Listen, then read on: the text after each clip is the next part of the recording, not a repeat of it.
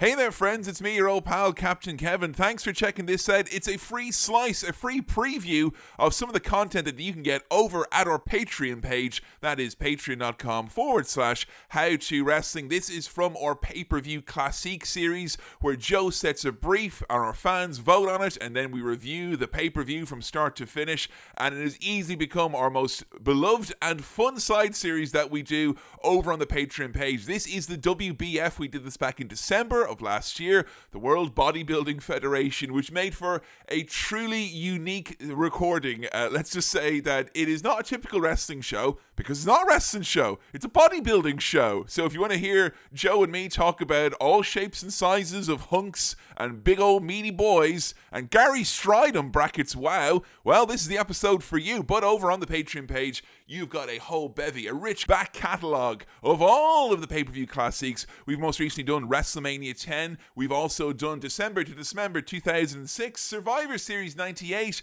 Survivor Series 03. You've got a bunch of in your houses. You've got WrestleMania 17 and 21, some of the greatest shows of all time and our newest episode, which was voted for in light of the fact that Joe went a little bit viral with her big rant about Triple H. It's a Triple H special, which involved us putting up some less than salubrious Triple H moments, including the one that won No Way Out 2003, Triple H taking on Scott Steiner, the rematch of all rematches. You can get access to all of those, as well as over a hundred pay per view review episodes going back to SummerSlam 2015, AEW, WWE, and some NXT in there as well for good boot. You've got an incredible back catalogue. You've got the the big show show show. Roads to the top video q&a's with myself and joe. All this is available at our patreon page and we don't have ads and we don't stop the action every few seconds because we are 100% fan and listener supported. So if you enjoyed the show you enjoyed the hbk episodes or you're looking forward to the next jim ross episode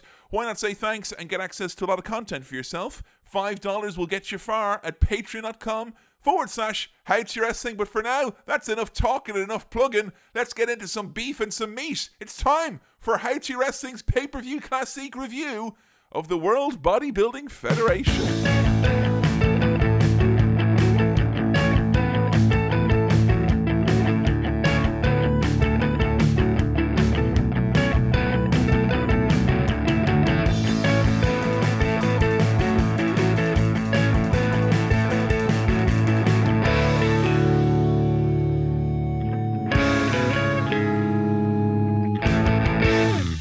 Things in life are certain, friends death, taxes, and Gary Strydom. Wow! I'm, Wow. I mean, pay per view classic. Wow. Hello, once again, it's me, your old pal, Cowboy Kevin, with uh, Joe Graham here. Hey, Joe. Hello. It's very, very special, exciting, slightly different episode of Pay Per View Classic. Because do you remember what happened the last time we finished an episode of Pay Per View Classic? What you you were after? You were after something? So I think at the end of the last pay per view classic, I was after something more aligned with my tastes because I believe we did ECW. Yes, we did classic ECW. Yeah, and I wanted something a bit more silly, a bit more fun, maybe Yeah. something with a bit more Bret Hart, A little bit more showmanship. More showmanship, More, definitely. more showmanship. Well, it was difficult because there were so many great suggestions that were, were, were being bandied around. We thought, uh, well, we, I say I, I, I thought that this might be something a little bit special because, you know, well, we had done a lot of Vince pay per views and a lot of New Generation recently, and I thought at the end of 2021 there might be a little bit too many trips to that same well. So I thought, I know, this is A, a little bit shorter than the average pay per view, B, whatever you say at home, it is a pay per view broadcast that was made by mm. Titan Sports that's headed up by mm. Joe's favorite, Vince McMahon. Mm. So I thought that the WBF was an absolute surefire hit. Such a surefire hit that I thought it was that I didn't even bother putting it up towards a vote because I thought. We just better sneak this one under the cover of night because they wouldn't let you have it, Joe. They wouldn't let you have it. you smuggled it in.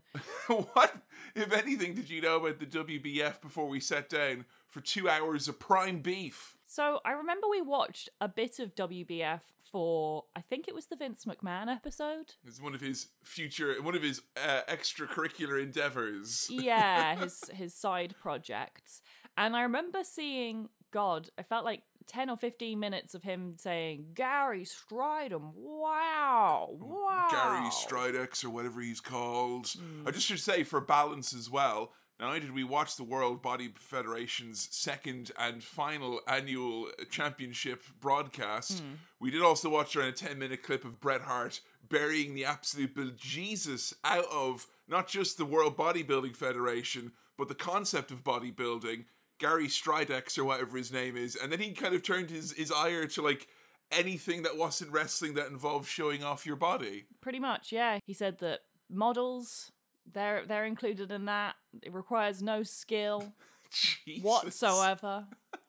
he was quite harsh. He was quite harsh. Now, I think we should say this is by no means, and I don't think it's ever is the goal in pay per view classic for this to be like a historical retrospective or like we're doing a deep dive into it. We've watched the show. We want to know what, what you thought about it, right? That's that's the whole point here. Right. But I think it's probably worth talking about some ground rules as it pertains to bodybuilding and your attitudes towards it, hmm. because I don't think that it's necessary. Some people might assume that we think that there's no skill or there's no artistry or majesty to bodybuilding at all. Yeah, people might think that. They'd be wrong. Why would they be wrong, Joe? So I used to be of that ilk. I used to think that bodybuilding required not maybe not no skill, but very little skill. I thought it was just, you know, mostly men just working out all day and that's it. Bret said in his, his little interview that we watched, where it's like, well, if you had the time and you were paid just to lift dumbbells all day, you'd look like that too, right? So what's the skill in it? So Uh, yeah, I mean he's fundamentally wrong. And I only appreciated just how much skill is required in bodybuilding after you showed me Pumping Iron, which is a, a documentary that follows a few different bodybuilders around, but most notably Arnold Schwarzenegger. was, right. Was that kind of uh, mind blowing in any sense, or was it different to what you thought that bodybuilding or bodybuilders their their attitudes were? I mean, their attitudes were pretty much what I thought. But it, what I didn't appreciate was just how much work and skill and care goes into the art form, and how it's not just a case of working out. Because if you just work out, you won't have the body of a bodybuilder. It requires so much more than that. Like, there is an element of you know working on certain muscle groups and underst- well, understanding muscle groups. I think first and foremost, Yeah. and understanding how growing one muscle group will affect another in terms of not just your body shape but also in terms of symmetry. Yeah, symmetry is a kind of a big part of it, I guess. Yeah. Now, Arnold talks very, very kind of abstractly about, you know, bodybuilding and Mm. you have to view yourself as being like a human canvas, basically, and all that. It's it's a much different mindset to what people. I mean, that's not to say there's not bodybuilders who just pump all day and then they're like, I'm very big and that's Yeah, all I want to be. But be. then they're not as good. They're not as they're not as you know they don't tend to do as well as the ones who actually take it really seriously. And that's why that's why pumping iron is so interesting because you get to see arnold schwarzenegger who is one of the best of all time actually explaining how much work and thought goes into it So you would say then that you're coming at this knowing that there is kind of a deeper level Yeah. of, of bodybuilding. Absolutely, yeah, yeah, no.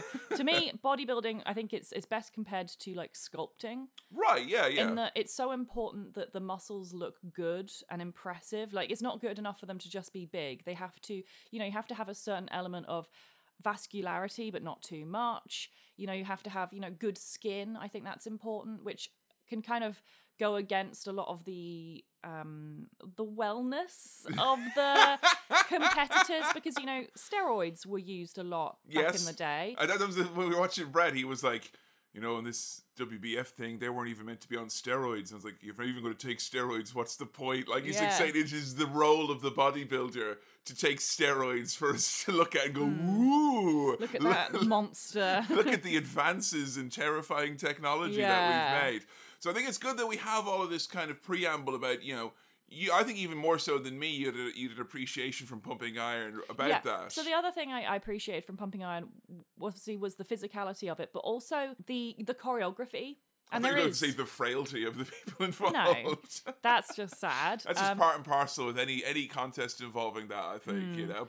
but no, it's it's the fact that like you know part of your routine as a bodybuilder is to is to be able to demonstrate how your muscles look. Yeah. And that's not just a case of standing up on a stage and flexing. You have to understand again how muscle groups look under different lighting, you know, when posed in a certain way. You mean saying there's a little bit of like kind of a little bit of dance to this? Do you think? Oh you no, know? definitely there's Yeah. a bit of dance in that you have to know what a human body will look like when it's stretched and moved and things like that. And I think um, you know, less good bodybuilders, they just go up on stage and they do the Hulk Hogan pose because it makes their muscles look very big and vascular.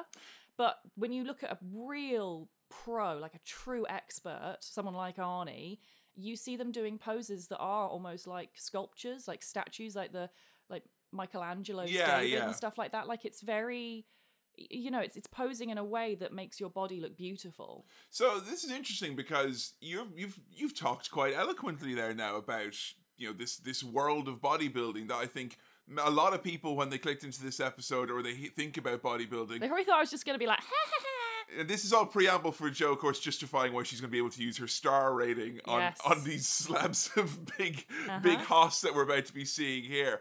But I, I not to get like too into the background and backstory of why we had ended up with the WBF, but I mean, obviously, it seems obvious to an extent why Vince McMahon would be interested in this. Mm-hmm. But having said what you said, does it seem like a match made in heaven? Vince McMahon, promoter, appreciator of the big guys, notoriously to the extent where he'd appreciate big guys and their aesthetics in wrestling more so, and it would supersede their athletic ability. Is this like the perfect playground for Vince McMahon then? Like, should this who who could do it better, right? I think the trouble is Vince McMahon is doing it very self indulgently.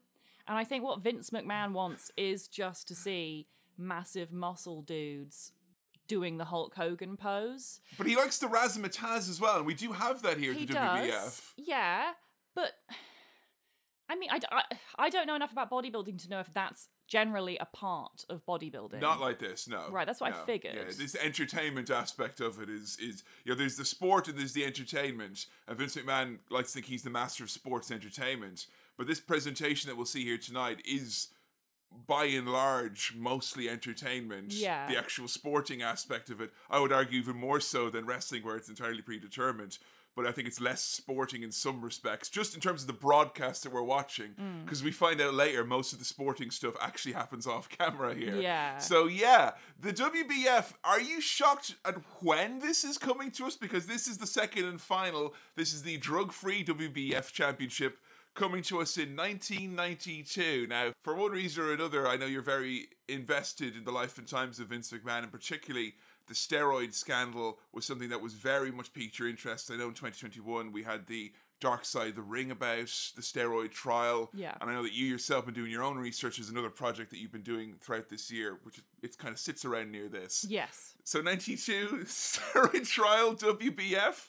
How do these all fit in the same kind of 18 months? I genuinely have no idea. Because these guys, for the most part, are huge and they are Yep. Absolutely ripped in a very particular way that is associated with steroid use. Now, I'm not saying. Like, I don't really have much of an understanding about steroid use, to be honest. Because you were shocked when you find out the wrestlers who have been on steroids. Like Bret Hart. and the wrestlers who've not been on steroids. Yeah, like, like you know, pa- apparently Triple H hasn't been on steroids. Or, John Cena, Or allegedly. John Cena, yeah. So, Both from the world of bodybuilding originally as well, yeah. enough. Or like Bobby Lashley is an example who Yeah. like looks like, you know, surely that guy is pumped to the brim of steroids. But no, he is just like that. Yeah, apparently so. Genetically gifted. and it's hard for people like me to believe because I think there's a little cynical voice in my head that goes, No, there must be. They must be on steroids. There must be a way. Vince McMahon is counting on that little voice Yeah. to be silenced during yeah, this. exactly. but I mean, they do say during this show that a lot of the competitors are smaller, or in their words, softer, which seems so. Such a har- Harsh. isn't it? Yeah. I mean, God, softer. These guys look they're made of iron. They call them soft. I mean, I could break a bottle open on their abs. Like fucking so hard. Anyway, but yeah, they, they do mention the fact that a lot of them are smaller and softer as a result of them not being allowed to take steroids. So I think what you and I were under the impression of was that probably, you know, they're not technically currently still on steroids, but maybe they were until quite the, recently. the last drop of bright green poison hasn't quite left their giant veins just yet. It's Yeah. still flowing around in there somehow. yeah, like maybe the rule was that like you're not allowed to actively inject steroids on the day of the competition, but like up until then, it's fine. I don't know. You're allowed to inject as many steroids to make up any loss in weight that you had because of water loss. He's lost a pound of water. Fill him with a pound of steroids. Well, you know, even it out. That's what it says on the marquee here. You know.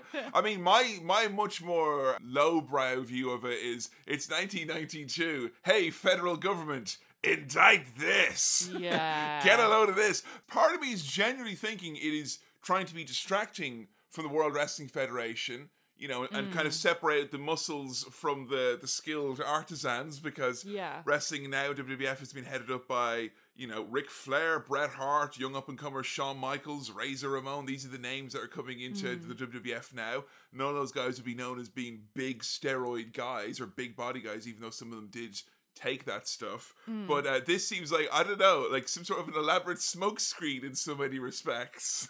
it's really interesting. And the other thing I don't really understand is that because, well, well, bodybuilding isn't, is it technically a sport? oh, yeah, I'd say it's a sport, yeah. You see, I don't think it's fair to But call it, it, it's, a it's, sport. a, it's a different it's a, it's a sport and an art form in that Yeah. respect. But unlike and I would say wrestling often meets at that crossroads as well. I, I think but it- it's, there's no predetermined aspect to it. I think on the spectrum of sports and performance art, I think bodybuilding comes closer to performance art than wrestling does. Because I think for the self, yes, but for a cooperative piece, I think wrestling takes that as a performance art. But that's just me, you know. I think it depends as well on the wrestling. yeah, that's and true. it depends on the bodybuilding. I'm just thinking of like Ric Flair and Sting going out and wrestling for an hour without anything written down or discussed, and they can just do it. You think that's performance art? I think that's pure art to the See, I highest think degree. that's more close to sports. Ah, I mean, I guess you know, but I think wrestling is in the center of that of that Venn diagram. Yeah. But I, I do think it is like you know, as ridiculous as it no doubt seems, the WBF, and as we get into it, you will no doubt feel that way as well. You can't help but think. Well, yeah, if we've mined wrestling for its entertainment value and its sportsmanship, Hmm. surely bodybuilding has got that ready to go, like, right? You know, surely. I mean, it should do in theory. Like if it if it was me, this is the trouble. I think I think bodybuilding, unfortunately, is quite a toxic masculinity environment. Particularly in 1992, I can't help but feel that that would be a, yeah. Yeah. And I feel that bodybuilding would be a lot more up my alley if they leaned in a bit more to the dance aspect. And given how pop this is around the time the Chippendales have been rising to prominence and Yeah. stuff as well, so there's more mainstream hunk appeal than ever before. So I was hoping going into this that we maybe see a bit less of the posing. I'm not against the the posing. I think that's an important part of bodybuilding, but I think leaning into a bit more of like the physical impressiveness of doing something like, you know, certain dance moves. I'm not saying they have to do a dance, but like show off how their body can move. Yeah, I was basically watching the entire time waiting for a cartwheel. That's that's where I was at. Like, Yeah, something like a cartwheel or or you know even like, you know, a star jump or something. Like just to see them actually move their bodies because I feel that's again that's a real important part of bodybuilding is like obviously you are gaining mass muscle yeah. but then if you can't carry that muscle in an effective way then what use is it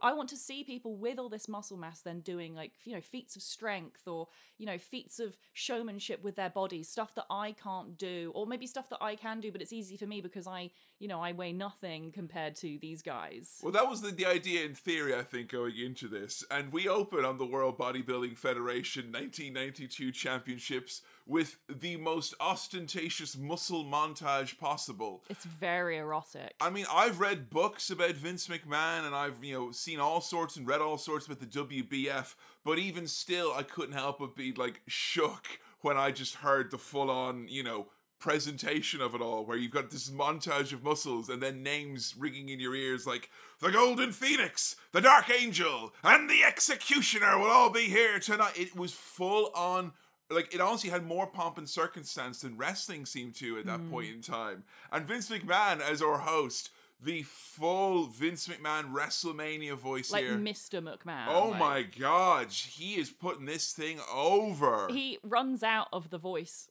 quite early on He was out of gas. which kind of lends more credence again to my theory that like he can't do the voice anymore because it's not it's not genuine for him It, it- a lot of things about this show are not genuine, Hmm. and the audience, which is at points given a little bit of a sweetening, and at other points is not. They are never more excited as where they are at the start, where Vince McMahon is like, "Welcome to the WBF. Gary Strydom is our champion." The music By the oh, way, amazing. Jim Johnston, absolute fucking steals the show. The Yeah. WBF. This this show would be shit without his Absolutely, involvement. Like yeah. it genuinely would be just like just kind of ropey and crap.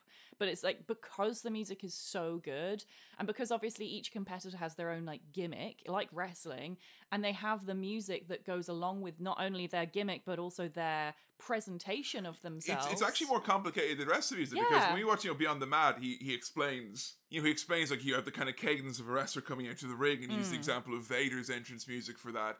But with bodybuilding demonstrations, there seems to be like always a quiet, somber bit, a fast bit, Mm. a kind of chaotic bit at the end. Like, and he does these like five, six minute tracks for like eight performers. Yeah. And I did have to go and do a little bit of digging to actually even find out that yeah, Jim Johnston did do all this. He's a bit embarrassed. But it's probably one of his bigger musical projects. And if you like Mm. 1992 silly synth, yeah. I want this this along with Rocky Four soundtrack. Yes, Mm-hmm. please. That's what I'm listening to this year for sure. We're in Long Island, California, and our hosts are a very game and excited Vince McMahon. A very game and excited Tom Platz, and a very game but definitely not excited Bobby the Brain Heenan, who's at his first ever bodybuilding show tonight. He looks so uncomfortable. anxious. I've never seen it in Bobby Heenan before. Yeah, like genuinely, like really. It's not like when he got moved to Nitro and he was just like, just at that point phoning it in, like, fuck it, I don't like this anymore. But he's had his own little world. You could tell Bobby's Yeah. making himself laugh at least. But here, he just looks scared. yeah, like the first thing that happens is he's literally like his hand is shaking. He's like looking at his pockets, desperate to see if there's a one-liner that'll get him out of this. And then he's like, "Bobby, what do you think of it?" He's like, "It's great. Everyone's dancing, McMahon." Yeah.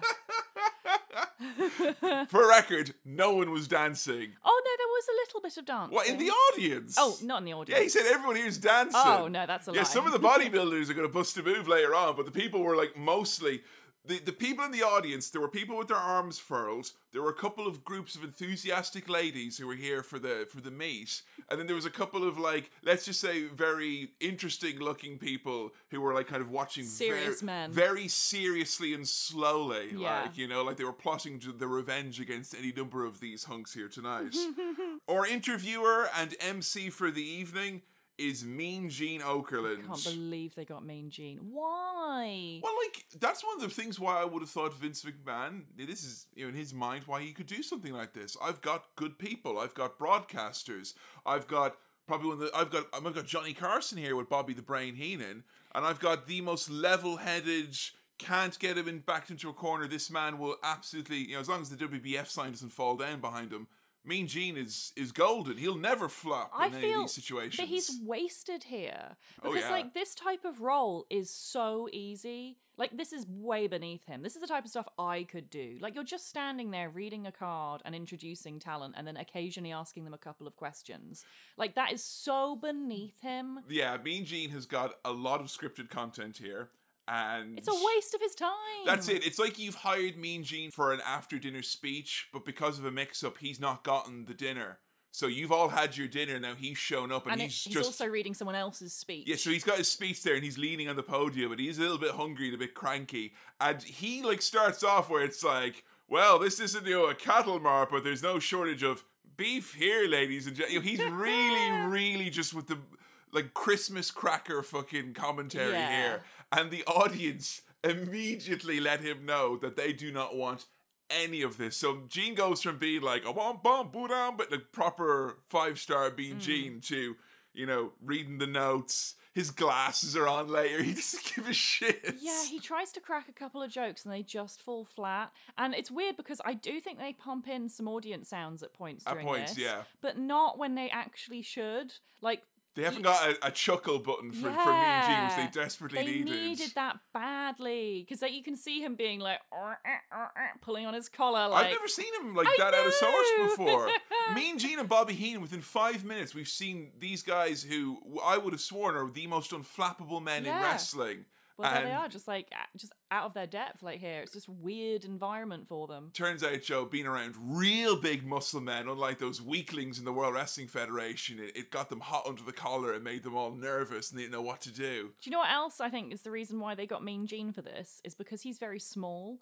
And I think it worked against them in the end because, like, I think the thinking was, knowing Vince, he was like, "Oh, I Mean Gene, he's tiny, so when we see him against these competitors, he'll make them look really big." And that's one of the reasons why he was so successful in the WWF and you know in, in the AWA etc. as well because he had that shorter stature. Unfortunately, in bodybuilding, it seems they're not all that tall. It is a big guy business, but it's not necessarily a long man's game. Let's no, just say. which I mean, it makes sense really when you think about it physio- physiologically. It's probably easier to gain big muscle mass if you're shorter because the longer you are, the longer your muscles are.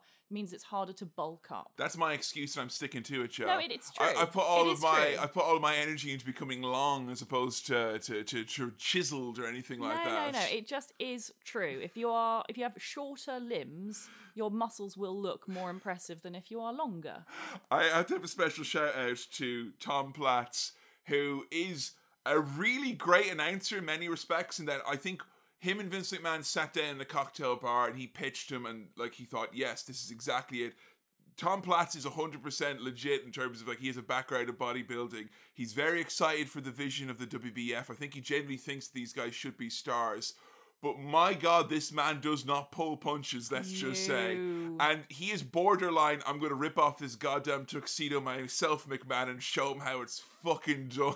It feels like he less wants to be a commentator and more wants to just be a judge. Because Yeah. he's so vocal about people not looking the way they should. And because he's very familiar with how they used to look, he's happy to say, like, oh, you know, He's happy for us to become familiar as well. yeah, Yeah, just be like, you know, this guy, you know, he looks like shit now. He, he used to look great, but he looks shit now. I think we're he's sick. we're used to in wrestling there being at least an element of protection from the announcers to kind of like we're all going to work together a little bit, even if we're saying someone doesn't look great, it's because of the story or you know overall we're trying to make someone else look good. But times here they'll be like, wow, look at this guy, and he'll just be like, no, fuck him, he's shit. And I was Yeah. looking at several Adonises going, wow, they're impressive, and Tom Platz was happy to correct me and that no, these men were not impressive and should be ashamed of even showing up in this shape. And I, I like I think it's okay to be a critic in that way for this type of show.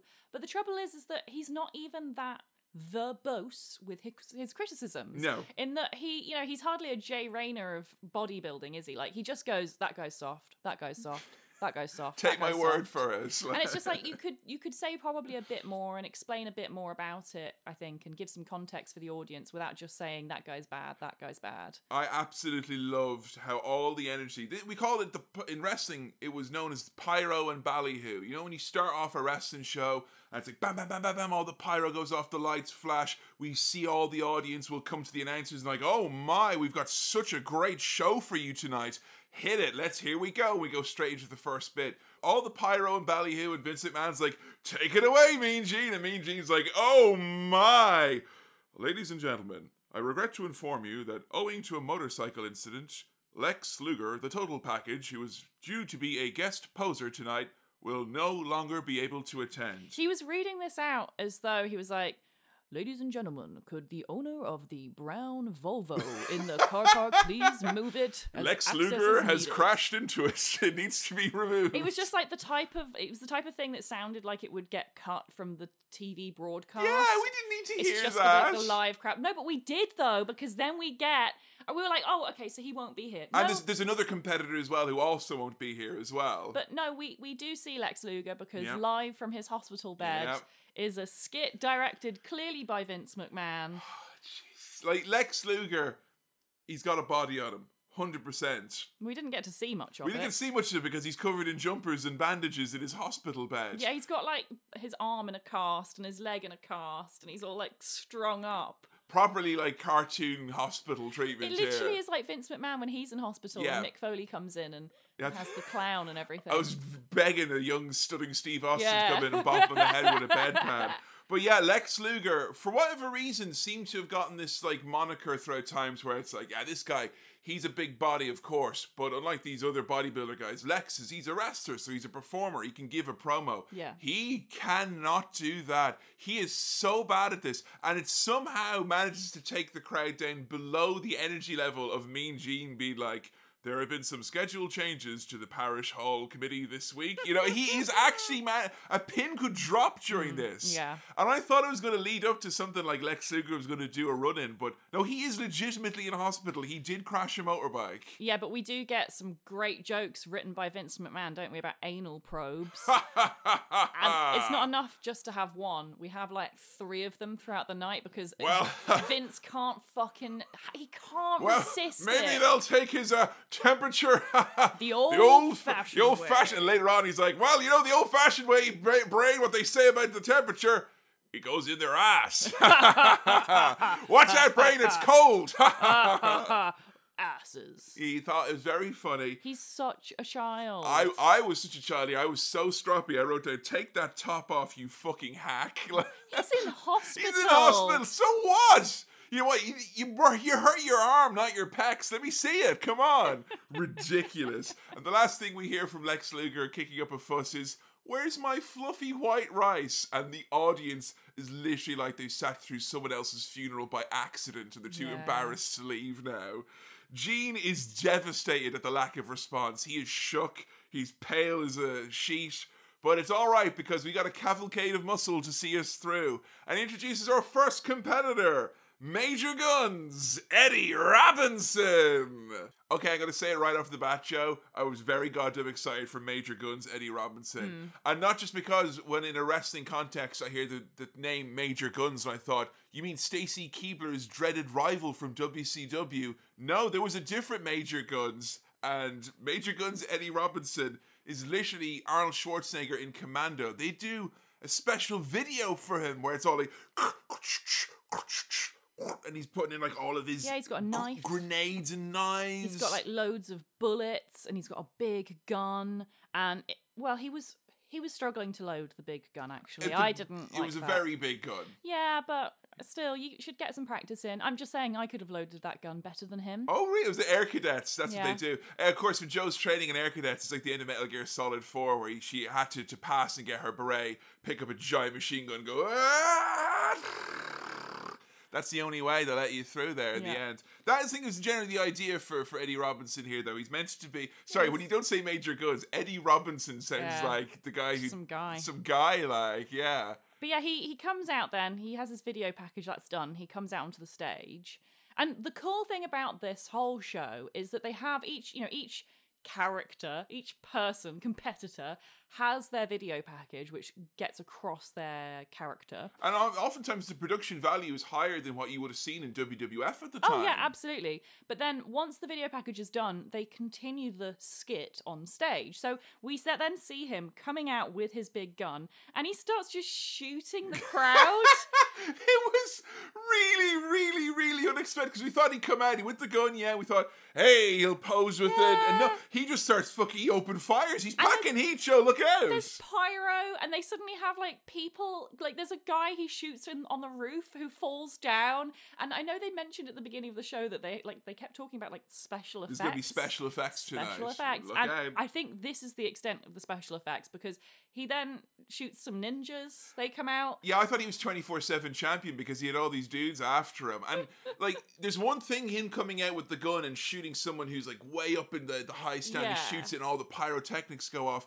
Jenny reminded me of, like, Undertaker and Kane pointing at each other and, like, your lightning going off. It had the same kind of vibe to it. But then there's some bits that got a bit grisly. Like one of the ninjas was like, "Give me your muscles, Eddie Robinson," and then he just like kicks him and goes over to him on the ground. and Goes, like you know we play a lot of you know yakuza and you know a lot of violent games get played in this house. Hmm. These heat actions were a little bit spicy for my liking they were joe quite violent. I think that's why they were ninjas because like the idea is like they're not real. yeah ninjas are fine everyone wants to see the foot clan get killed i will say the furthest thing from my mind a couple of minutes into his routine was his musculature and his symmetry or anything of the fact Well, I mean, same, but then Tom Platz was like, looking thick, Vince. and I assume he was saying that with thick with two C's. Oh, definitely. He absolutely was. He also had the thick wrists like young baby Bret Hart. Hmm. He had these very, very thick wrists that would let you know that he would be the biggest of all of the All the children. babies, yeah, all the yeah, the babies big would grow baby. up. so maybe we should talk a bit about his body then, seeing as that's what this is really about. Well, you're you're rating the, the, the bodies here, so give me your impression of I'm- this body. I'm rating the bodies, but I'm also rating the performance. Okay. So it's it's a bit of everything. so And it's, it's a hybrid score we're getting here. Yeah, and but I- still on the five star scale. still on the five star scale. But I should say as well, like disclaimer, I don't like big, muscly, vascular dudes. It's like something that on some level I'm like, Ugh, You, oh, Like I see Triple H and I go, Ugh. I don't like that. So and, and I see Triple H and I go, so uh, you know, I, I've had to put my own personal preferences aside to a point. okay, that's good. It's like going to a gallery and going, you know what? I'm not one for landscapes, but that one's particularly breathtaking. If it's that you're, you're trying to be a critic here, I'm being a critic. which so- means you'll always be right. But I'm not going to completely disregard my opinion. So, you know, like I said, things like, you know, skin, I think that's important. Good skin. Because I don't think in bodybuilding that's really appreciated enough, and I think it should be. and that's on that's on brand for you, Joe. You've talked about skincare on this podcast Exactly. many times. But I just feel, you know, skin, good skin on a bodybuilder is like, you know, that's that's like wearing good clothes on a fashion model. Like it's part of your performance. You should be looking after your skin because it will, you know, they cover themselves in fake tan and baby oil to make them look stronger and more muscly. But good skin also does the same thing. It is is good that you bring up skin because it's something that came up several times, and it was towards the end. It was really making me scratch my head. But for Vince McMahon and, and Tom Platz, it feels like skin is the ultimate enemy here hmm. because they kept saying like, oh, you know, when someone they liked, they were like, it's almost like he doesn't have skin, Tom, and he's like, oh, barely a millimeter of skin on him there, McMahon. Are they like hoping to have like a flesh god? Is that what they're really aiming towards? I think they were like Like a- expecting like Attack on Titan, yeah.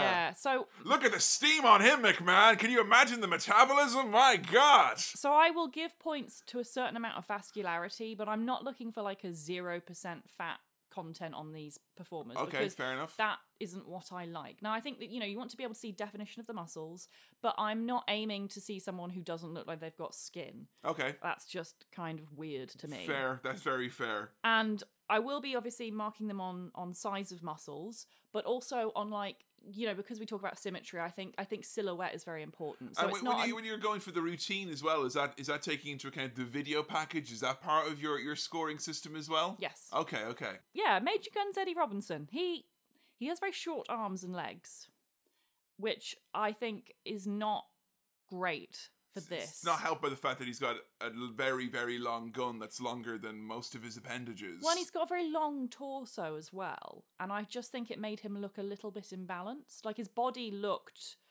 kind of like like not I don't know, not top heavy, but like it looked it just looked um, like imbalanced. right. I see. That's hard to explain. so like with his routine what i found was there was after a period like there was a maybe 90 seconds where i felt he showed me every move he actually had Hmm. and then he kind of went on like a, a loop like he did mirror of that and then he went back and he did the whole thing again i felt like i saw the same kind of three big bits over and over and over to make up the time Yeah, and that's that's something that I think you know is going to really harm these competitors for me is is if I see too much repetition because that's going to affect the audience as well. Because once the audience have seen the same couple of poses you know a few times they've seen it they're bored they want to see something else. So yeah he was too repetitive definitely. I thought he was very good at demonstrating his back muscles. He's got good back muscles but his shoulder muscles and his chest muscles made it look like and the fact that his torso was so big it made it look like he was wearing a muscle suit. Oh right because his head didn't kind of fit into that body Yeah. As well. He wasn't balanced. I see. And um, similarly with you were saying about the routine his posture was not good. He when he was posing at his leg muscles his legs were a very bad angle. It wasn't flattering at all. Like the silhouette was wrong. It made him look unsteady. And his posture just wasn't very good. He wasn't holding himself high and proud. A lot of folks as well looked like they were perhaps a little bit when it came to the last like half a minute of their routine.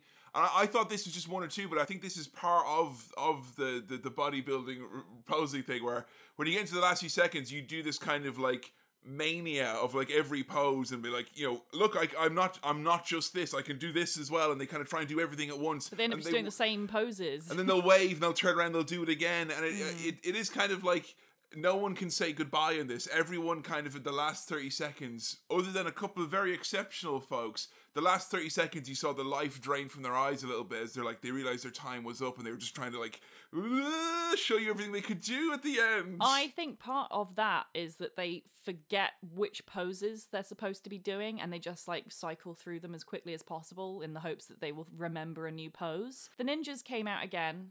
Oh yeah, I know. The ninjas came out like uh, when his routine was kind of over. Yeah. like he finished. The ninjas came back, and then he just unloaded another clip into them. Yeah. like there were people in the audience who gasped when that happened. And it was so silent, you could literally hear them breathing. Yeah, like the shells going like clink clink. clink. Yeah. It was like one of the saddest anime deaths I'd ever seen. Yeah. just because it felt like it went into slow motion at the end, and like rain was going to start or something like I that. I don't understand how Vince McMahon could let that silence happen. Like, how is Yeah. he not making sounds or going, wow, amazing? But or- like Vince would never put guns in wrestling like that. Why he thought it was okay for like the first person as well? Because I think everyone, to an extent, is a little bit in the shadow of this because nothing is quite as straight up alarming and shocking. Given even given all the gimmicks and bodies we've seen as a man with a gun shooting ninjas out of the fucking sky and on the cold, cold ground. yeah. So it was top heavy the entire show in that respect. Well, you need a good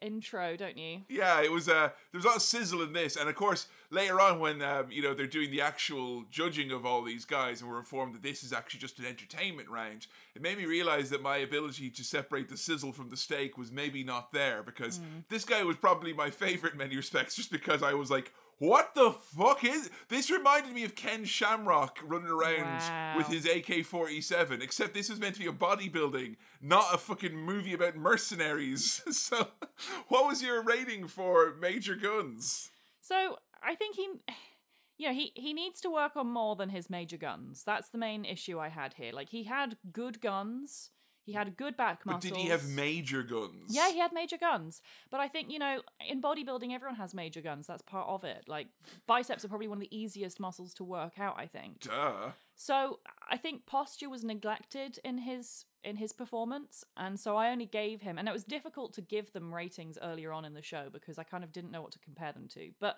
I gave Eddie Robinson two stars out of five. Two stars. I didn't think he was very good. So you're thinking that it, it, the uh, the routine didn't save him, is what you're saying? He gets like 1.5 stars for the routine, which I thought was good. But I don't want to weigh too heavily in favor of the routine because ultimately bodybuilding isn't about that. And I know that Vince McMahon would have had some element of control over that. So his body and his his actual routine, like in terms of the posing, let him down. Let him down. He only gets two stars. And Bobby Heenan has got very little to say about most of the competitors. He just says every time there's someone uh, on, he goes, "That's my favorite." He's basically being Art Donovan. yeah, he is. He- How much does this guy weigh? What does this guy eat? He's my favorite. He's gonna win. Is it, and is this guy with the gun one of the bodybuilders? He's got. He's, he looks like he looks like a war man. You guys enjoy doing this? so yeah, Bobby Heenan is basically like, what if Jerry Lawler had to call a, a a men's bodybuilding competition, but he couldn't make any rude jokes? That's where Bobby Heenan is. He is a man on an island here, and he's mm. not being engaged with the content very very much at all.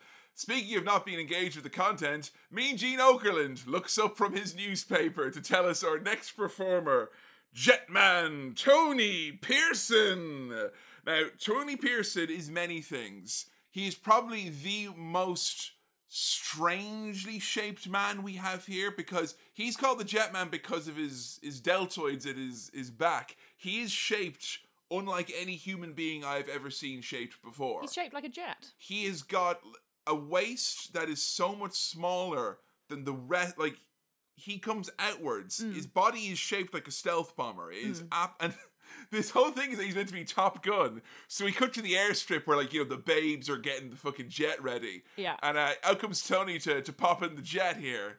And he clearly has never gotten into a jet seat before. And it's hard, obviously, but they He's again so they should have practiced this. And I know he's so big, but they should have practiced it. They should have practiced it. And also, as well, there's some people who get their promo packages where it's like, yo, the previous guy, you got to see shots of the body and good lighting. This lad here, we see him in an ill fitting flight suit, squeezed into a tiny little chair. And then we get to see his head, which is covered in a helmet and a gas mask, while he flies around to stock footage. Well, yeah, stock footage. Like he's going to destroy yeah. WCW or something, and Yeah, it's like this- You, you can't see him. you know you can't see anything. And that gets less points for me because part of your vi- video package, I think, should show a bit of beef. yeah, I was here literally asking where the beef was. Yeah, I didn't think any beef. we would get this question this early on. But this guy's gimmick is basically that he is not Top Man. What's it called? Top Gun. Top, he's the top gun. He's the top man of Top Gun. Yeah. And special shout out to Jim Johnston with his Jimmy Hart esque. Let's change the minimum number of keys to make this legitimately not and legally not danger zone. This was highway to uh, dangerous zone. It was great. Very good. His body when he is unveiled and he comes out of the uh, he comes out from the backstage area. His head was wider than his waist. I mean, I like that. I like that he's got a big head. And this was the first time as well when Vince McMahon started his mantra for tonight, which is drug free, ladies and gentlemen. Not a steroid in his body. Not a steroid on him. Huh? You checked him, I checked him, not one in there. Uh oh, no steroids. Don't check his locker bag. Sorry, FBI, not today. Ha ha ha. It was quite the pose from this guy. He had, because of his body, he had made me think he is not going to be able to move in certain ways. When I see wrestlers and they look a certain, you know, musculature, you bring up Triple H. If mm. it's- If it's if it's thir- WrestleMania 30 plus, I know Triple H ain't going to be bending those arms too much. No, exactly. And I want to see some mobility. If you're going to, you know, this is your job, you are an expert, you've got to prove Bret Hart wrong. Yes. You can't just work out and be muscly. You have to have mobility, flexibility, you know, and I think especially, you know, me watching wrestling a lot, you know, I see a lot of muscle men who have that, who can do, you know, flips and jumps and the splits and stuff. And so, you know, I expect a bit more of these guys than just looking impressive. So he did like the, the kind of you know when Shawn Michaels does that when he comes out to the ring where he kind of puts one leg down, he stretches the other uh, leg out, Yeah. and he went down low. He did that. I He did didn't, that. I didn't think he could do And- that without his legs falling off. It and was he impressive. did it very daintily on his tiptoes and he did it without faltering he didn't wobble or anything like that and that requires an incredible amount of strength i imagine he does a bit of yoga This is one of Vince's faves. He calls him a human sculpture over and over and over, which Mm. I think is a compliment of sorts. well this guy got a wow from me I, I, just for the record i'm giving everyone who gets a wow from me an automatic full point. point and he also not just a wow. When he did those weird vacuum things, he got a woohoo. They don't get a point hmm. for that No, no points for woohoos. no no no it's a wow it's a wow point but uh, he, as soon as i saw him I, he he got a wow from me for that waist to shoulder ratio, which is going to be a big part of my scoring system. I think that's quite important because it really adds to your silhouette. So, I mean, this guy is great. He's got a good stride. He's clearly got charisma. He's got good vascularity. You know, that's for the for the Tom Platzes of the world. not for the Joe Grahams. it's not for me, but he's not so vascular that he looks like disgusting. He doesn't look like a pile of flesh, but he does look, you know, very, you know, muscular.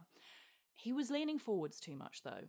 I think he couldn't help that, Joe. I think he literally was. He was a little bit like the Leaning Tower of Pisa in that sense. I think if he didn't lean forward, he would have fallen backwards. But then that's that doesn't matter to me because that means that you're not working out effectively. You need to work on your posture, okay? You need to be doing, you know, things like the cobra, stretch those muscles. he runs afoul of the same thing again, where he did loads of impressive stuff at the start, and then he just kind of did it again. Like he, Hmm. he did it on a loop again. And when he did it the second time, he got less reaction than the first time. Well, that's what's going to happen, isn't it? So yeah, he does his, he does the kind of r- routine again to less reaction. But Vince McMahon is adamant that Jetman Tony Pearson is the man to beat here. I mean, the the routine was good. It was too repetitive.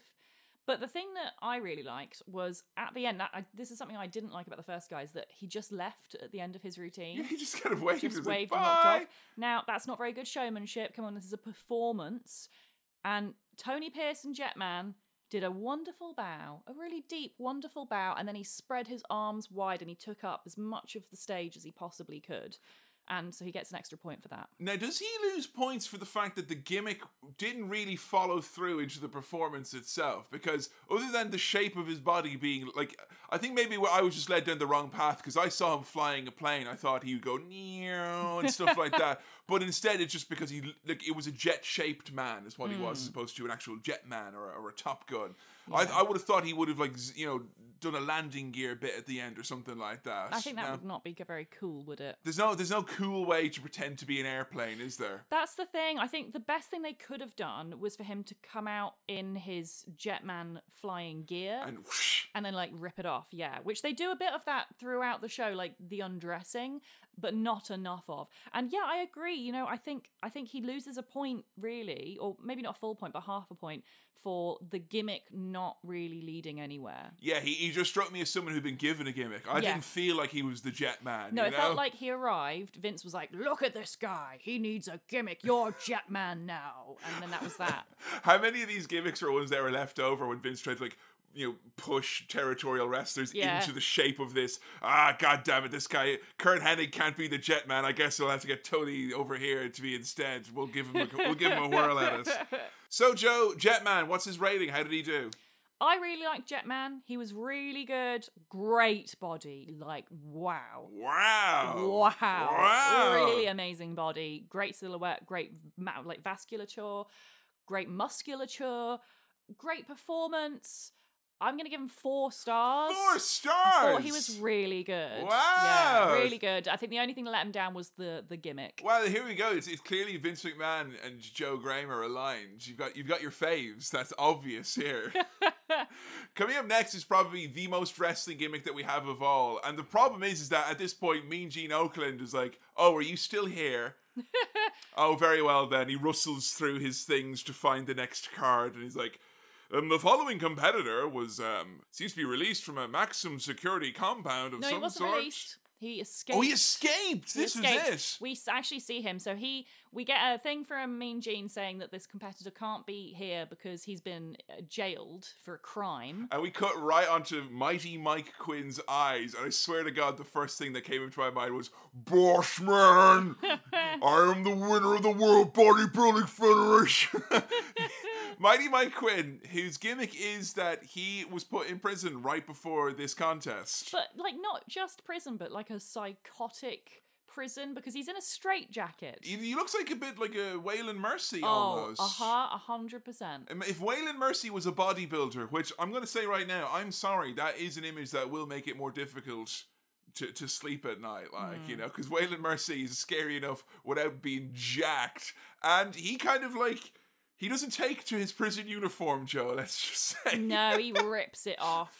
I can't if he ripped it off or if he posed it off, like he would, and then it came off. He he did struggle with it. I- even though it was a very cheap, flimsy straitjacket that was obviously bought from a costume shop. He still struggled to rip it apart. And then he, once he takes all his clothes off, he and he's in his little Speedo. he knocks out like the guard and he goes, "Take that, big boy!" And he runs away.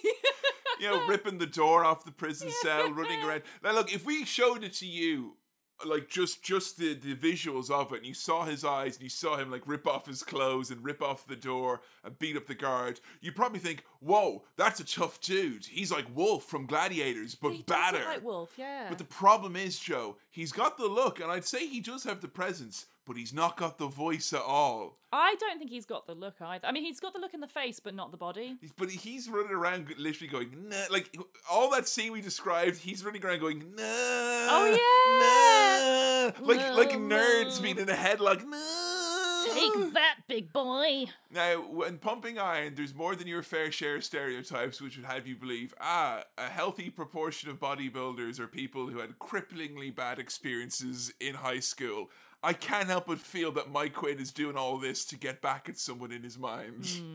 Uh, so yeah, he escapes and he arrives in a moment I did not expect through the crowd, ladies and gentlemen. He's a man of the people. I like this a lot. You know, Vince does it with Edge. He did it with Roman Reigns. You know, the Shield, of course, did that. This is a big thing for 1992. A bodybuilder through the crowd, and it's probably the biggest reaction the crowd gets this show. The crowd you know? love it. They were like, they they, they turn around. But the crowd, they love they're you know they they're people of simple tastes. They love seeing meat, big muscly beef, and they like seeing it up close.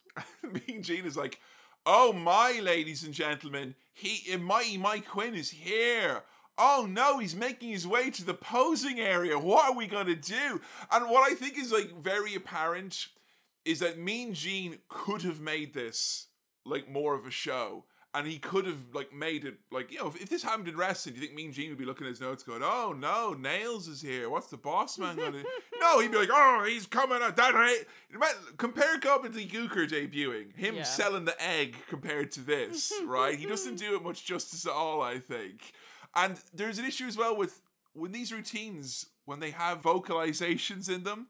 It comes down to what could best be described as a crude mime. Yeah, it's like the lip sync battle in Drag Race. This is very drag race, isn't It's it? very drag race. I mean, some of the routines are more drag race than others, but this one's very drag race. Like he he is doing a lip sync battle here. Yeah, he's got a full rap as Mighty Mike Quinn. Yeah, he's miming along to the rap, and the trouble is like they can't because they're not mic'd up. They can't say anything for real. And I don't think they can hear either. They don't have any headpieces. And so everyone's Yeah. out of sync with the stuff they're miming along to. I mean, if you've so ever been bad. up on a stage like that and you're trying to hear audio, it's It's really it- tough. Mm-hmm. It's really hard. Like when anytime we did live shows and and we, you know.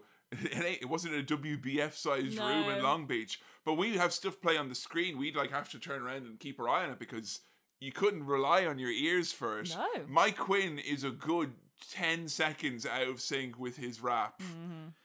I don't think you can rap and pose at the same time as well, Joe. Oh, I think you can. Mime rap and pose. I think you can. There's very little posing going on from Mike Quinn, is what I'm saying. Right, so that's the thing. Okay, so he's not he's not good at posing. He's not got a very good body. He's just walking around. He's not doing much. And also he's got too many like he's relying on too many of his accessories. I love a good accessory, but like at one point he brings out sexy babes. Why did they escape from an adjacent prison? I don't know. And then he shoves their heads into his crotch and then they all start dancing. and he, when he sh- he shows both of their heads. Oh yeah, right down like And suck it ladies. He looks right in the camera and and, he goes. sticks his tongue out. So I'm not sure if it's meant to be a PG show, but Mighty Mike Quinn was definitely uh, airing on the side of TV 14 to say the very, very least. And then they all skip away. yeah, they frolic away. It's criminal. you know what? He didn't run into the same issues as everyone else, which is repeating the routine at the end. Because this guy was here to do one thing, Joe, and that was to escape from prison and mime a rap. This bodybuilding posing business is it's Yeah. Mm-hmm. beneath Mighty Mike Quinn. And I have to say, hats off to anyone who works a bodybuilding contest. Heel. He did it. He really, I feel like he didn't try, like he didn't care. And out of like all of the people on this show, like he is one of the best, I think, as a potential as a pro wrestler. But he was easily the worst bodybuilder, right? Easily, I- it was so funny because the silence from Bobby Heenan was met by silence from Mr. Platz as well. Yeah. Who I think the one thing he mustered up in the end was, well, say what you will, Vince, but he's very entertaining. oh, no, you don't want to hear that. Ooh. After his routine, though, looks like we got some trouble with the law, Joe. Yeah, the cops come back out, and then he he he comes back, and then the he bops the cops. Both of the cops were taller than him. Yeah, Could they find smaller cops? maybe if they looked in the bodybuilding circuit. Jeez, yeah, that's what you need to get amateur bodybuilders, not Yeah. amateur wrestlers to do all exactly. of your background work. So, Mighty Mike Quinn, our first heel of the evening, maybe crossover into wrestling, but how did he get on with you, Joe? I, I've said my thoughts. I didn't like his routine, Mm. and I don't think his body is good enough for the bodybuilding federation. His hair was awful His hair well. was really bad, but I can't take away points for the hair because he's supposed to be a psychotic criminal. then why did he have plaits? I don't know. but I gave him one star. I was not happy Oh. with his performance. He was not good. Fucking devastating. Yeah. Uh, so we're back with Mean Gene, who I have now established has not even glanced at the script once before this moment in He's time. He's doing the crossword. He is, Has yeah. anybody got an answer for four down? What's this next one then? Some sort of a. Oh, it's the music gimmick. Uh, Wild Child David Dearth, ladies and gentlemen. He can't help but sound great even when he's phoning it in, though. Mm-hmm. You know? Wild Child David Dearth, he ain't here to play Joe. He's just here to fucking play guitar and be all about the music. Well, he shouldn't be because this is about bodybuilding. But he uh, happens to be in a very successful rock band at the same time as well. And yes, he's a hit with the ladies as well, folks. Mm, Yeah, of course he is. Yeah. Well, hmm. well, he's not actually playing the guitar. What? And I think, you know, and if you're going to not play the guitar, you should at least learn to pretend. And he's not even pretending well. He's just holding it.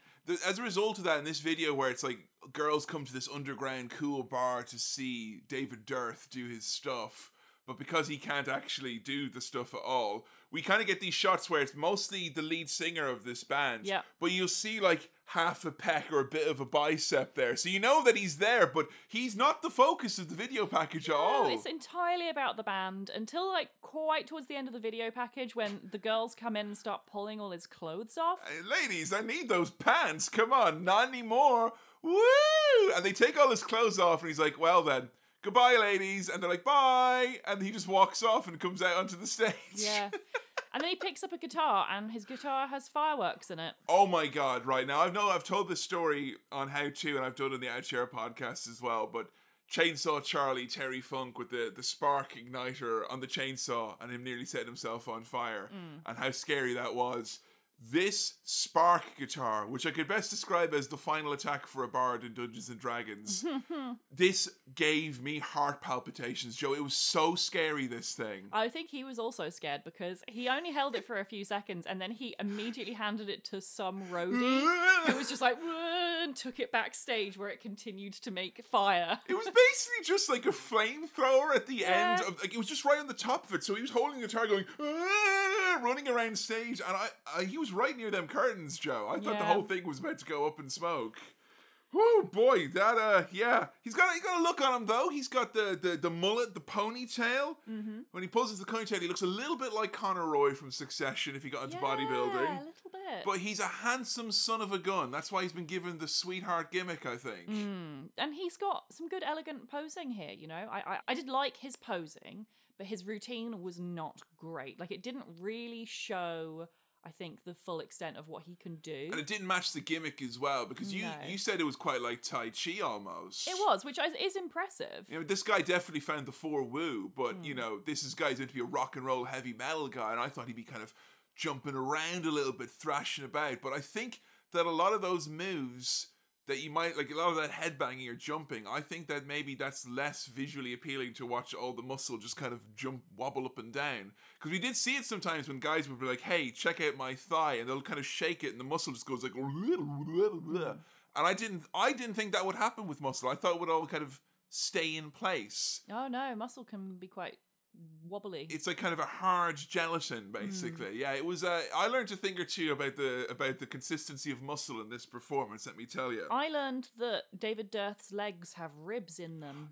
Whoa, those yeah, it's like striated muscle, I guess, is what it is. Hmm. But this is the thing when they're talking about skin, like the skin is so thin that you can see straight through. Like that is the striation of the muscle. Like Yeah. that is just it being more imposing than his skin or adipose tissue. And it was kind of terrifying. Mm-hmm. Yeah. They're all very different weight classes as well, because he was a good three foot shorter than the Jetman, it felt like. Oh really? I don't know, like the scale of people was all over the place. Yeah. And I think there's probably in a regular bodybuilding contest you wouldn't have this. Mm. I'm assuming. But what do you think to the rest of his uh, routine? It was okay. Like the routine was not great, but I think his posing gained him a couple of points. Mm. I gave him two stars. Two stars. You know, yeah. he wasn't exceptional.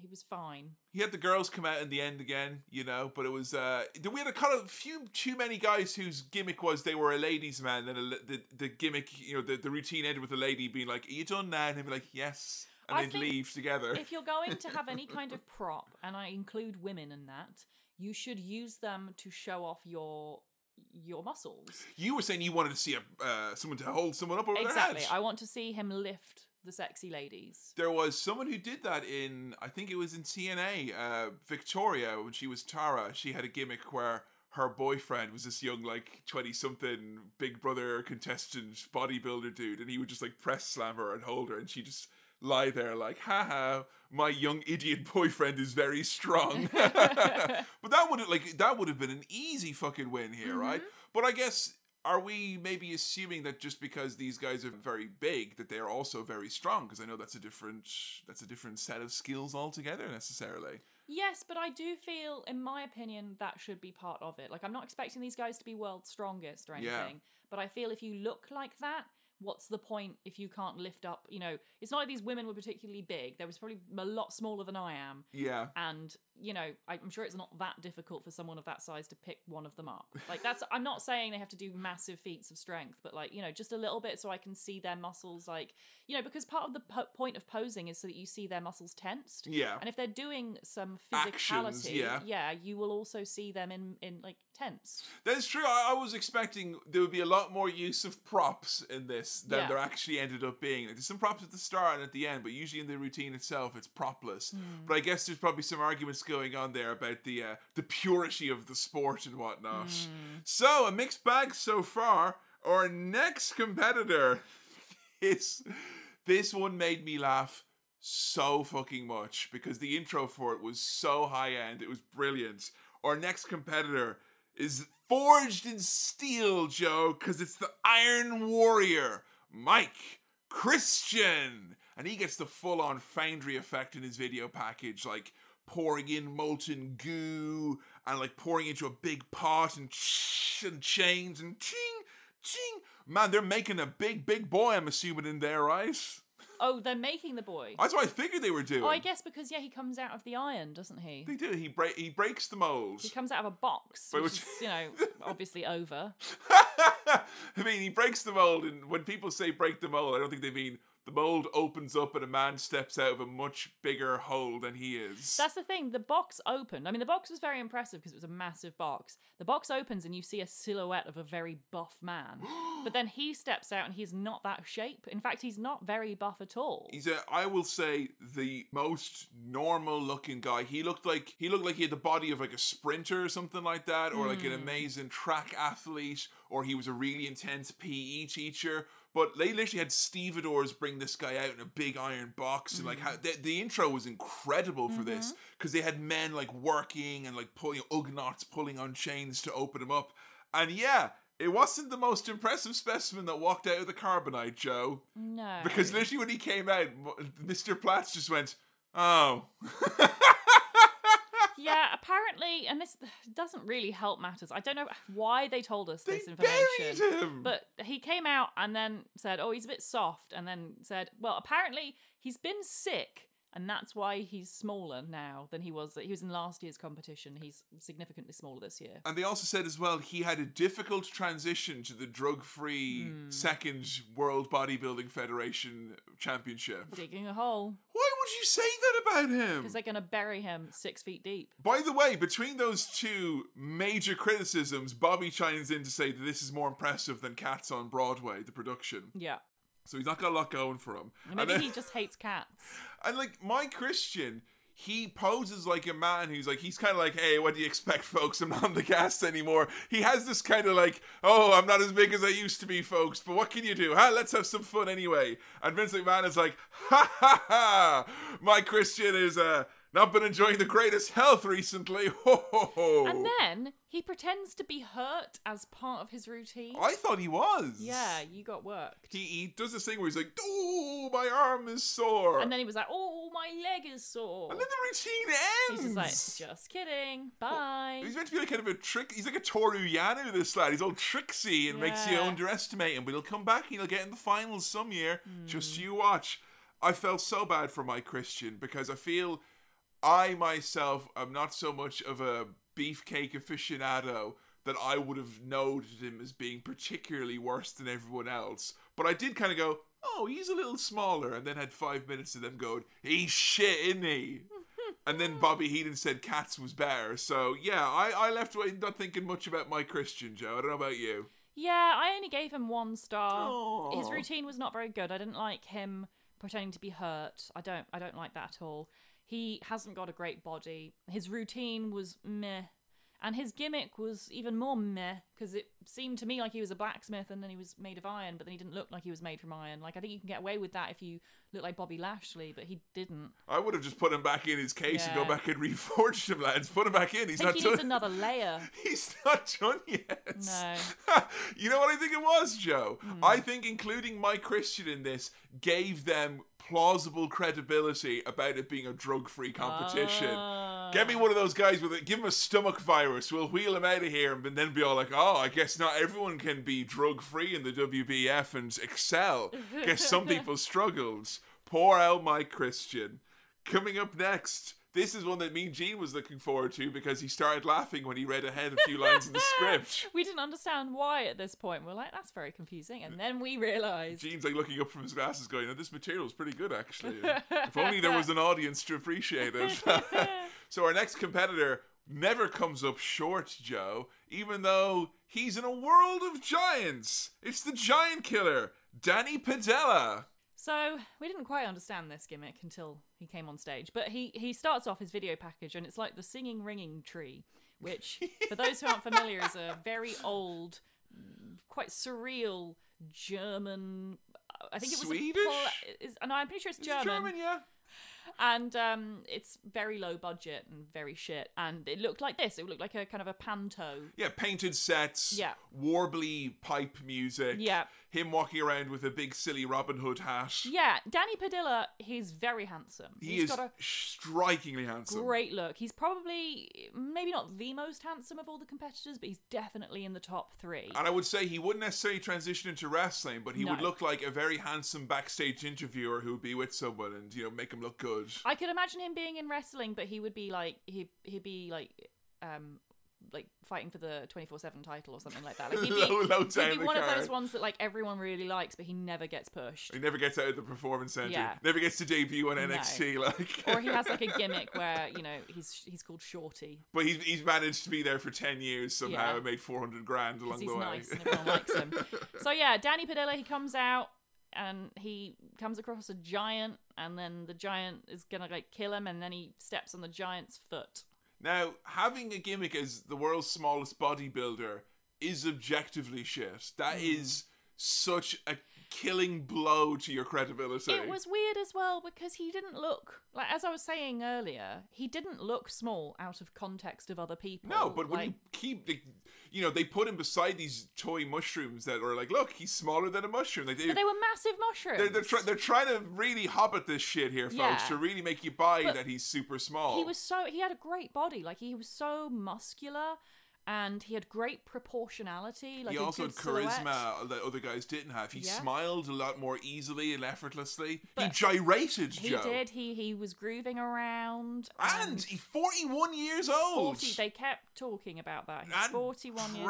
Drug free. drug free my issue with his routine was there was not enough posing there was too much grooving around And there was lots of like, there was lots of like, you know, hey, clapping, and there was lots of waving to the audience. he I- hasn't got the I don't know the essence of a bodybuilder, wherein he's hmm. got that like. I think you do need an element of vanity. Yeah, I feel like he was kind of like the opening contest almost. Like he, he he was designed to be put in there definitely not to win, but he was there to like make put smiles on people's Hmm. faces. You know, this guy was meant to be just uh, the kind of you know hacksaw Jim Duggan. He waves and goes yay, like, but he's not meant to be taken super duper seriously. I don't think. No, and and we didn't really understand why he was called the Giant Killer until the end of his routine, when he was about to walk off stage, only for Mean Gene to stop him and say, "Come back here." And then we Ah. got a sp- a bit of an interview. head and shoulders above him, Joe. Gene is taller than Danny Padilla He by abs. It looked quite a significant amount. Yeah, it, honestly, seeing Mean Gene with someone that small cradled in his arms, it made me look like,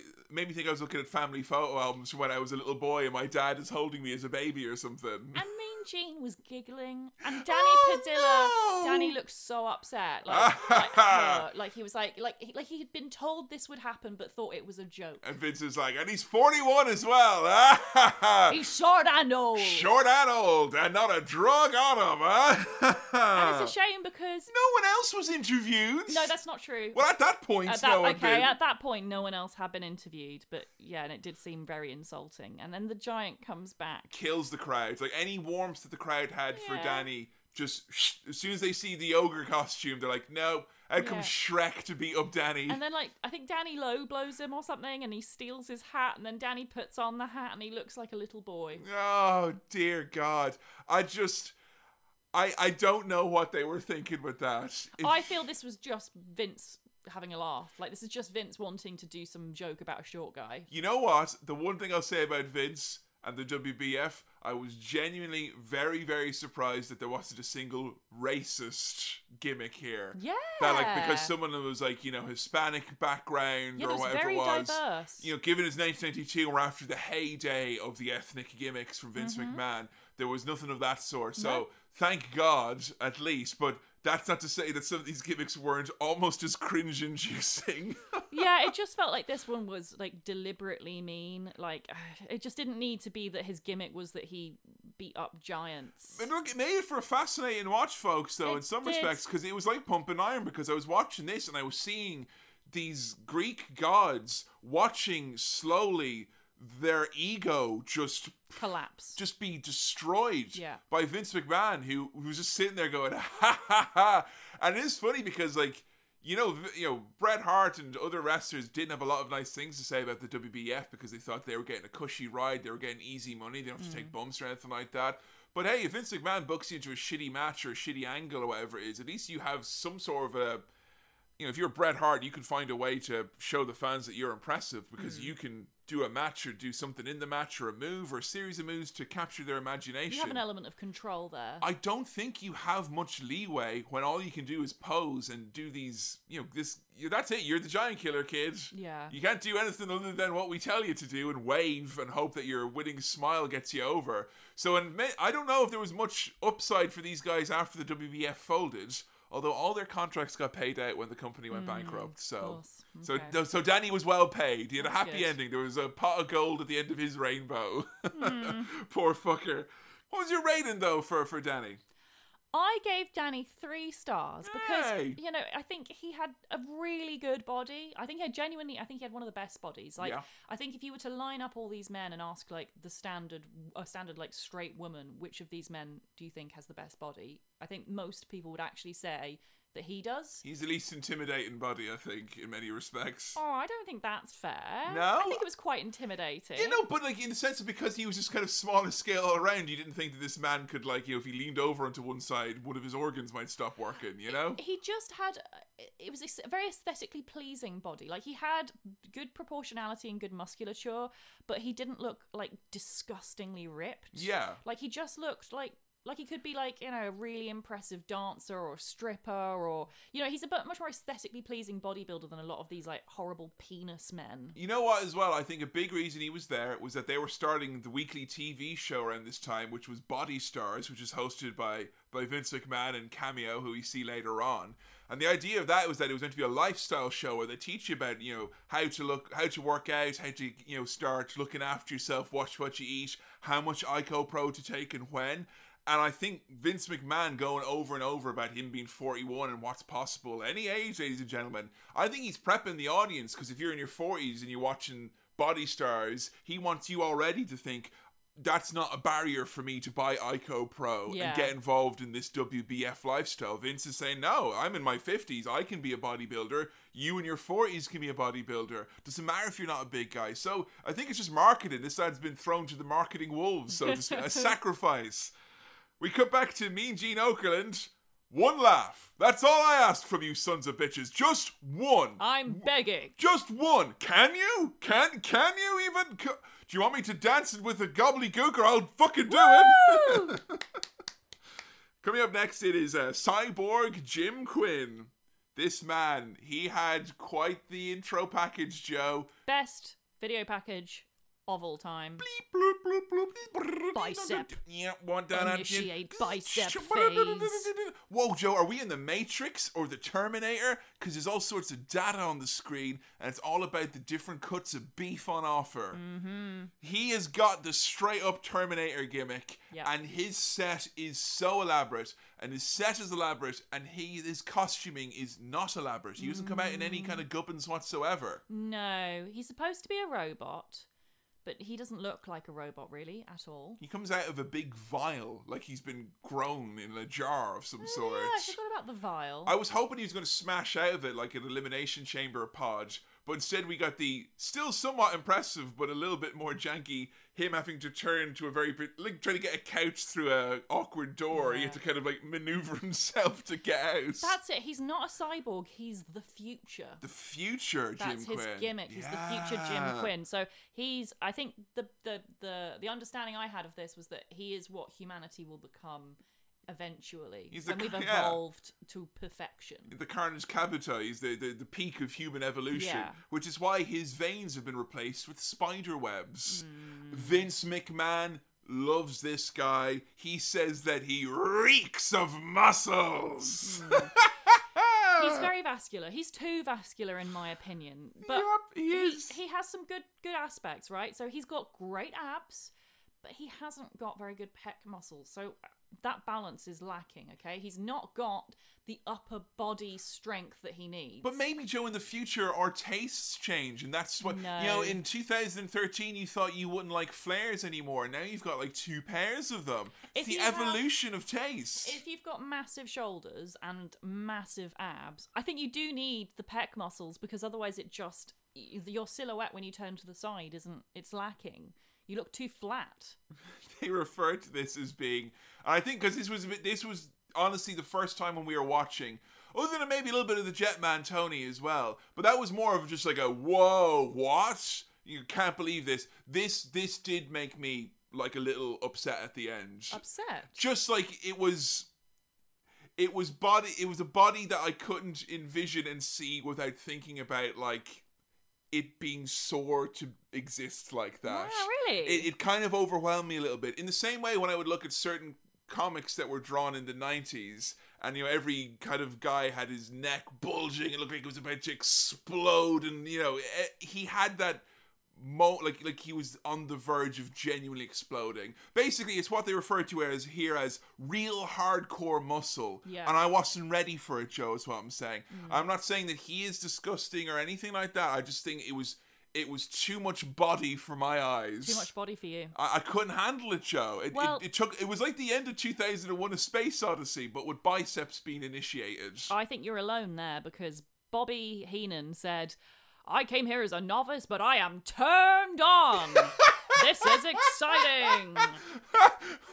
Vincent Bobby are just everyone's dancing, McMahon. and at the end of this fucking routine, which is, I will say as well, surprisingly, and it was low key this one of the most choreographed and well timed because he did all of his poses to whirs and buzzes, not to mm-hmm. the beat of the music, but to the machinations of the set. Yeah. which I thought was very impressive. Yeah, it was highly choreographed. It very had much so. very good posing. We got to see a full array of his body parts under different lighting, using different flexing techniques.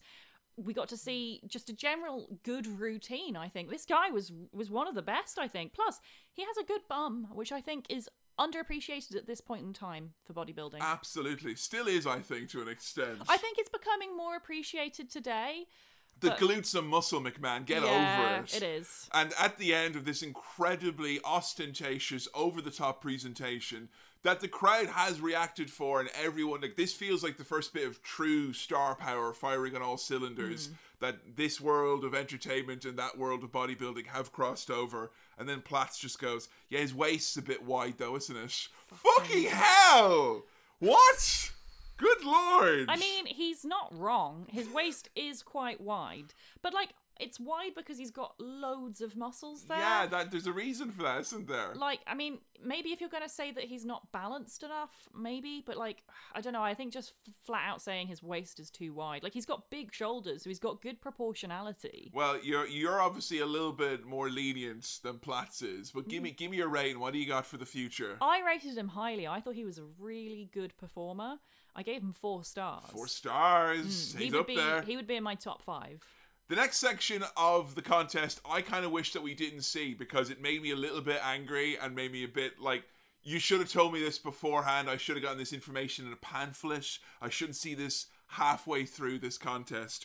Where we talk with the judge. His name is Draper, and he's turned on as hell and just as scarlet in his face as Vince McMahon narrates how this contest is judged. And guess what, folks? This, what we've been watching, is the entertainment round, and the judging takes place during the two other rounds, the compulsory posing round and the symmetry round. And Vince explains how all of the judges gathered earlier on before there were cameras and before we had any audience or any pomp and circumstance, and they decided who won. So if you're seeing a few people here who are coming out looking a bit it's because the contest is already over. Yeah. Could you imagine the Eurovision performances if they'd already been told, yeah, you get no points. No no one no one no one voted for you. Now go out there and give us a few bars. Yeah. Go out there, peaches and cream, give us some. so yeah, it was um an, an interesting choice for Vincent Mann to be like, this entire contest is superfluous, ladies and gentlemen, and that's what the WBF is all about.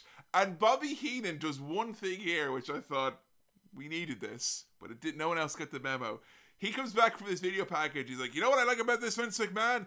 I was around earlier during the symmetry contest and during the compulsory posing round, and these guys they hate each other. They want to. They can't wait to to tear the other ones down. Literally every time you see these guys together, they're all slapping each other in the back, patting them on the bum, Yeah. hugging, ruffling their hair. Yeah. This is the most cooperative group of athletes I've ever seen on a Vince McMahon show.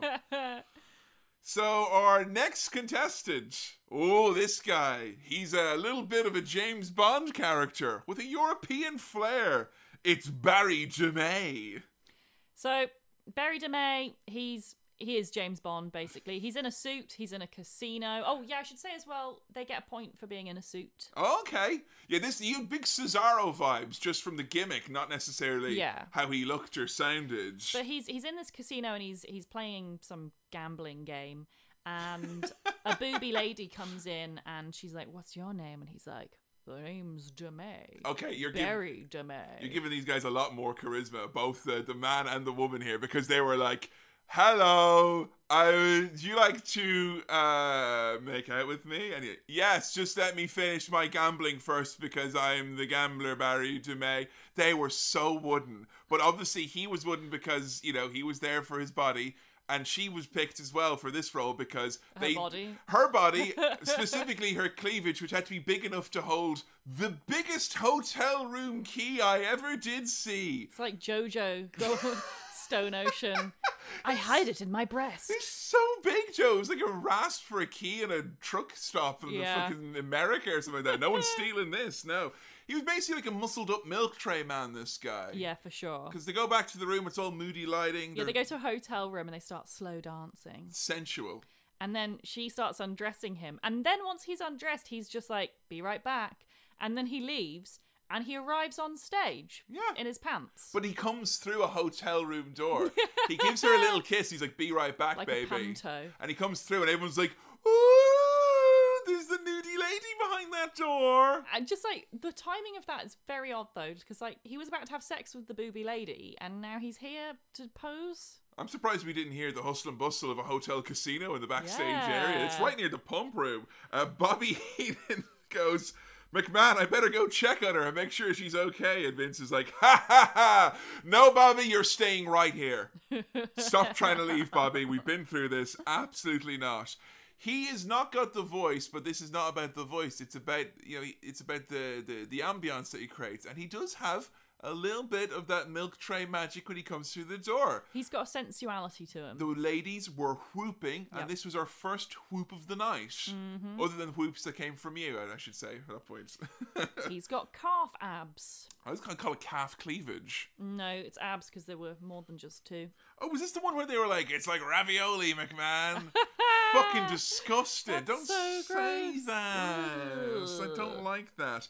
Yeah, he was big into grabbing parts of his body and being like, dig this, and he would just shake it about like it's a jellyfish or something. He did a bit of that, but he didn't do loads. I didn't like that. No, I didn't like that. But I did like the other stuff that he did in his routine. Like, just generally, he kept the character quite well. Like, he did a good amount of different posing that was kind of like a little bit James Bondish, vaguely. There is a point though, and this is where he he went. You know, I'm not scoring him here, but for me, he he lost my fandom where he was. I thought at the peak of his pose, and then he literally walked off the stage, and you could see a stage, and I go, no, no, no, no, no. There's like 90 seconds still to go, and he's like, oh, okay, do do, do, and he just kind of did it all over again. Like he literally was pushed back out onto the stage, and it's like if you're leaving. You're going back to the hot babe. Go through the hotel room door. So that was a bit confusing because yeah, he did eventually go back to the hotel room, but not before Mean Gene pulled him over to talk to him. and we got to see that Mean Gene was only a little bit taller than than than him. Uh, Barry Bar-. Barry DeMey, like Mean Gene could get an interview out of anyone, but a lot of these bodybuilders, they struggle, I think, just to be a character and to Hmm. speak in that character's voice. But also as well, I think you know it's it's an art, and I would in wrestling as well. I would say be very careful about who you stick the microphone on right after a, a- match or whatever. And this lad, he's out of breath and He he's, he's sucking wind. I don't know that that lady ain't going to be getting much action when he comes back there because he's fucking blown He's up. gassed. Yeah. Yeah, and he can't speak English super well, so it's an odd choice to pick him for an interview because they don't do it to everyone. It, he doesn't. He doesn't have great elocution. I think Vince was like, he's got an accent. He's foreign. He's European. It's it's it's Mm. James interesting. Bond. It's James, you know, James Bond's the famous European. Not anymore. Not since not since we took back control. He's English again. He is. So he goes back through the magic hotel room door, and other than when it gets so weird. yeah, there were some stark reminders, you know, earlier on with the gunplay and whatnot, that we were in 1992 and Vince McMahon has yeah. got different tastes. This vignette ends not how you think it does. It's like they got the secret hidden ending on a, Yeah. an FMV game or something. So they go back and instead of having sex immediately, they share a drink. And as she's pouring the drinks, she has a special ornate ring. Ooh. And in the ring, it comes off and there's powder inside, and she spikes his drink. She spikes his bubbly. And then she hands him the drink, and he's like, Mm-mm, I'm taking that other drink. And then she looks really scared. And She's like, oh no, I'm going to have to drink drugs. Yeah, and that's where it ends. And not before we cut back to Vince McMahon going, Hey, I thought we were drug free. so that was the tables being turned there. That was what the fuck was that? I'm so confused. yeah, that that that was um not an aspect of James Bond I thought we needed to, to, to go into, let, let's just say. So yeah, um, okay. Barry DeMey, ladies and gentlemen. How was his um his his routine overall? What's his score for you? I mean keep in keep in mind the classless nature of how his milk tray man vignette ended. I mean, I. I quite liked the character work, to be honest. I I thought it was quite consistent, even if it was a bit weird. Like the fact that it was supposed to be James Bond, I just kind of forgot about and pretended Yeah. instead it was some other uh, knockoff James Bond. Yeah, that's what it was, yeah. Yeah. And I liked the routine. I thought the routine was good. It was very unique. Like it was Mm-hmm. a lot more entertaining than other routines we had seen. And he has a great body. So I gave him four stars. Four He- stars? He, would also be in my top five. I'm just saying, so far, the stars of the WBF have been living up to their moniker. Because you've been rating them mostly highly. I mean, there's been a few duds, but it feels like there have been enough stars of the WBF that makes me think that this was somewhat viable, Oh, you know? yeah. Definitely, there's, particularly in the 90s. Coming up next, it's the Dark Angel, Aaron Baker. He was one of the marquee names at the start. He's got a superhero gimmick, and he is right out the pages of a 90s comic. This guy is an absurd body shape and then some. He is very like I think he's taller than a lot of the other guys, but he, he? he has like a length to him. He's a lot leaner, I think. He came out. So first of all, his video package was just comic books, Yeah. but like custom drawn. So I think it, you know, it's it's not ideal because we didn't get to see his beefy body, but it was very unique and it was very like well done. I think his actual costume was the coolest His one. costume was by far the coolest. He came out Someone with like wrestling should have that, like massive spiky shoulder blades. yeah, he had a cape, he had a cape, mask. It was yeah. really cool. Yeah, yeah. and it really showed off his amazing silhouette. Like he really does look like one of those. uh, Is it what Rob Liefeld? Like, Yes, the- yeah, yeah, yeah, yeah. Ridiculous proportions. unbelievably so. It was it was straight out of like McFarlane or something like that. This Mm-hmm. there was the over the top, and you know, unlike the previous guy where I kind of felt like I was overwhelmed and I got a bit like shook by it. I wrote down here. His body is plausibly human despite its insane shape. Yeah. There was something about it that seemed like it was a little uncanny valley, I guess. Like it felt like he wasn't actually real. Like he was a, a an uh, Unreal Engine five construct or something Mm. like that. But he had the X factor because he had a great smile and he Yeah. knew how to work the crowd and he didn't have an ounce of nerves on him either.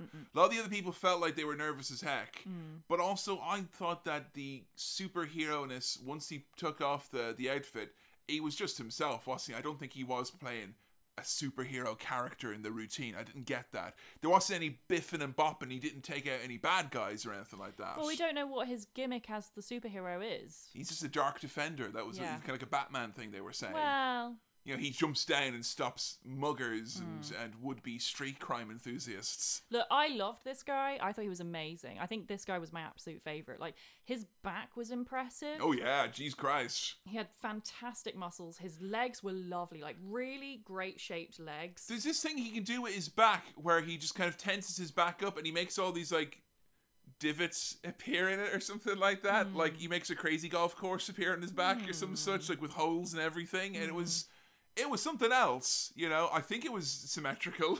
I think so. I did have my ruler with me. But yeah, his legs were really nice, and I think too many of the competitors that we saw, their legs were just like very muscular, with no thought about the shape to them and you know how appealing it is to see them. And this guy has lovely legs; like he had nice small knees, but very muscular. Nice small knees. He did. He had nice, small, but like strong looking knees. But like he had good, strong, thick thighs and good, strong, thick calves. But he didn't just look like, you know, they weren't just tree trunks all the way down. There was shape to them. You know what? He was also doing the Macho Man. He was on the tippity toes for a lot of was. it, but he- had he had grace like Macho Man. A lot of elegance, a lot of grace. And he had little feet, which I really Ah. appreciated because generally the competitors all had massive feet. And I think that that gives you a bit of an advantage, I think, if you have big feet because you can stand more easily and carry your weight. Whereas he, he was a little bit unsteady on his feet at the start, but then he brought it back. And honestly, I think this guy had it all. Like, I, I thought he could have easily, out of all the people we've seen, he's the guy I thought you could have strapped a singlet on, give him some face paint. Yeah. He could like my my bench for this, having us done the episode, is could they have been the Ultimate Warrior?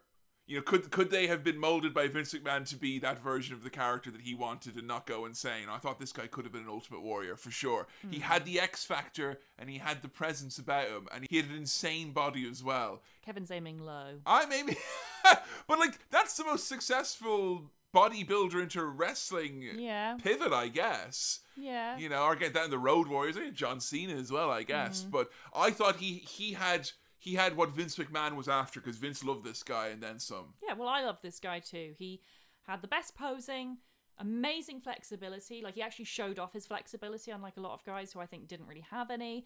And his routine was really, really good as well. I gave him five stars. Oh, Top, top tier. top of the hunks. Absolute star. I loved him. He was so good. Aaron Baker in the house his five stars. Well, Joe, it's 1992, and the hole in the ozone layer isn't the only thing people like me and you have to worry about when we go to the beach, because our next competitor is the beach bully. It's the Zook. Everyone hates the Zook. This guy, he's he, he's introduced as a beach bully, but then we find out quite quickly on that he's actually a lifeguard. Hmm. Which for me, I'm just I'm drowning then, aren't I? Because this guy's gonna like he's only gonna save me if he can kick my sandcastle down in front of me. If I haven't got a sandcastle, he's gonna let me flounder out at sea because I'm not a hot babe. Hmm. I didn't quite get what they were going for. It was like heel Baywatch, I think. I don't know. So this guy is Zook Troy Zuccolotto. And yeah, supposedly he is a lifeguard. Although we, we see someone drowning, a sexy babe, and just some other small guy went out and saved her from drowning, dragged her out, and then Zook gets up and starts performing mouth to mouth on her. And she wakes up and she's like, How can I ever repay you? And he l- winks at the audience. And Vince is like, I think the Zook knows how she'll repay him. Oh So- my. He didn't actually save her, really. No, he it was the didn't. other guy. And also, I I would think I'm I'm, just thinking about Rocky three because Rocky three he tries to do swimming and they're like, oh, he needs to, to, to trim down because Rocky's so mus- muscular, he sinks like a rock and it's really hard for him to keep afloat. And Zook, even though he's on the smaller side of our competitors here tonight. You know, high tide. I'm not sure I want Zook running out there to save me. I think we need to send someone else out to get the both of us. I don't know. Have you seen Michael Phelps? He's fucking huge. Do you think Phelps could save Zook? He's ripped. I don't know. I mean, I, as someone who was trapped at sea and fell off overboard, had to be literally to be saved by a fishing boat. Maybe we need to come and get a net to get me and Zook out of the water. Yeah, that's funny that we were both saved out at sea by little old men. Yeah, mine had no hands. Oh, I'm pretty sure mine had one eye. Wow, mine was German. Mine was Scottish. Oh wow, well my German and your Scottish got us out of those uh, situations respectively. Also, as well, the reason why I don't think the Zook was going to run out into the water, he was wearing a Rolex during his skits. yeah. Maybe that's why he didn't uh, rescue her. Yeah. And you know, I'm going to say it right now because he's a beach bully. Even though he did absolutely nothing and said nothing in that package, fuck you, Zook. I hate bullies. Mm. Yeah, beach bullies are the worst because sand in your eye is the worst thing in the world, and he should be sent in prison for doing that ever. Well, he didn't do that, but okay. Also, a different lady comes out with him because Yeah. same bikini, different lady. Different lady. We who cares? The bikini is what is important, obviously. It was a nice bikini, I'll, I'll nice say. bikini, yeah. yeah. So he's got small legs, and he was sick two weeks ago with an intestinal virus. It's the first thing they say. first thing they say. So, and that's why he's too soft, in the words of Tom Platz. Oh, they this starts off as like right, everyone. Let's so we know. Let's be nice to the zoo because he had an intestinal virus. Okay, all right. It became a dog pile immediately. Once Bobby Heenan realized that the two of them were making fun of him, he's like, "Oh, he's soft, is he?" Heenan was in there going, "Yeah, this guy I saw him. He was he was eating enchiladas down in the strip. And Like you got Vince McMahon going, "What's an enchilada?" it's delicious and fattening, and it's what you eat if you're the Zook and you don't care about bodybuilding anymore." I like the idea in my head. Vince McMahon has just like a an absolute cultural blind spot for like Mexican culture. Yeah. And he just like anything remotely Mexican, he just it just he can be told it and then it will just he'll forget it again. Yeah, if you want Vince McMahon to stop eating steak wraps, call him fajitas. He'll hate it. What's that? I don't want it. I'll just say he'll just eat protein bars from now on. That's fine. this was so bad because I genu- Joe, I couldn't tell that there was anything wrong with with the? Zook's body. He looked perfectly like. If you asked me to, to envision a bodybuilder in my mind Yeah. with a flat top, I would have probably thought the Zook. And apparently, his body is shameful and should be shunned. It was a bit embarrassing because you had a lot of Tom Platz going, he's too soft, he's too soft. He and hated then, him.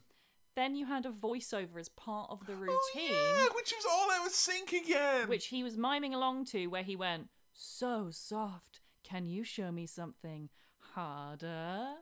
And it's like, he's like, it felt like he was making fun of himself Yeah, 'cause because he he, has- was so soft. Yeah, and that's the bit where it turns with him. It ends with him turning and going, "Shut up, McMahon," implying that the lady asking for something different was him viewing it as Vince calling him oh, soft. Oh, wait, no, there was actually a clip of Vince talking as yeah, part of yeah, it. That's so strange. so so bad. Like they they tried to work it in and. It, it really didn't. It it could. There, there's not enough space to put mics on these guys because they're oiled up hunks and you can't There's do nowhere it. to clip them. You need you need to have Vince, you need to have like me and Gene come in and put a mic on them while they're in the middle of posing and be like, "Shut up, McMahon." yeah, it was um it was undignified because at the end he looked down at his feet, he gave a little thumbs up, put his hands on his hips, and literally walked off like fucking Charlie Brown. It was the saddest bodybuilder I'd seen since that guy mm. running laps in telling the story of running laps on his prom night in Pumping Iron. Mm. It, it, it ran the whole spectrum of human emotion. This I didn't expect to be feeling like shame and and and hurt on this guy's behalf. I thought you'd like it because he's a bully. I know, but Jesus Christ, he was like he barely did anything wrong in the first place. I mean, if they said that he caused the whole of the ozone layer, maybe from kicking sand in it all the time, would yeah, this is the he earned this. Oh, I think part of the problem is that the judges have too much of a knowledge about what they previously looked like, and obviously this guy must have been huge once upon a time. That was it. I think they're judging him to past Zook, That's, aren't they? that's not fair. You shouldn't do that. You should be judging him based on, you know, I don't know, the, the competitors in the lineup, right? That's Yeah. more fair. There was something very undignified happening at the end, though, which is he got a wedgie and he had to pull Ah, it out. and he did it while he was facing away from Yeah. from the stage, so he was facing towards. His bum was facing the cameras and yeah. the crowd, And, he and then he untucked his wedgie, and the camera goes right in on it. Imagine if Charlie Brown had his finger twisted around his tidy whities and he was walking away. You would have thought he was a fucking loser, wouldn't you? Yeah. You would have pulled the football away from that jabroni, huh? Mm. So, um, I, I. Not that this guy even had a chance in hell, Mm. because it felt like this was literally like conspired around him to make as much fun of him as possible. But how did the Zook do here? Truly the uh, the, the jobber of this entire affair. So how did he do? Not great. He, oh, he has no charisma, which is a real down point for me because I think that is quite important. You need to be charismatic to poke fun at yourself. yeah, Yeah. and he also didn't have great posing. Like he just didn't seem very confident. No. and he wasn't showing off like the full range of what he could do. I gave him one and a half stars. Oh, you're good to give him the half star. the half was mostly for. I liked the gimmick, you know. Yeah, I felt so sorry for him Yeah, at I the felt end. sorry for him as well. this next character is I'm thinking is meant to be our equivalent of the Undertaker because he's treated with great reverence and mystery. He's a big kid and the whole world's in his hand because he has got a he's he's, he's got a rocket strapped to him. I think he's meant to be the next big thing. I'm talking about the Executioner, Johnny Morant. And the Executioner, which was a gimmick in the WWF as well in the 90s, and you know, wearing the Executioner hood, it could have well been the exact same Executioner hood. But much like the much like Major Guns at the start, this has got a pretty violent preamble before we get into the posing, Joe. Yeah, so there's some kind of villain and he's torturing people, but then the hero, the executioner, comes in with his massive axe. And the executioner, it's worth pointing out, is black. Yep. And so we get a comment from Oh yeah Bobby. Heenan when he comes in Yeah, saying, Bo Bobby here. Guess who's coming to dinner at David Duke's house? And I mean, it will all the things to say when you see probably the largest man in this contest by some stretch, who happens to be black, and he's got a very large battle axe that's double sided. It was a nice image him showing up to David Duke's house. Yeah, I would. I'd like to see like a like a schlocky horror movie about just this. Yeah, and picking this up his house and chopping it up into little pieces. Yeah. Now the problem is because the executioner is so large, and he, this guy just he he is phenomenally long and wide and deep.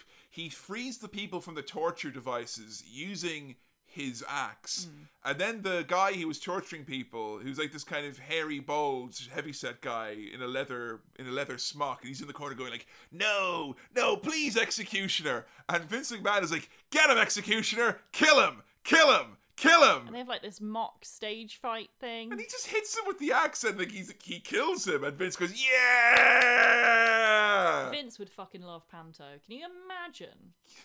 Look Yeah. behind you. Yeah, kill him, kill him. Yes, he did it. He killed him. Yeah.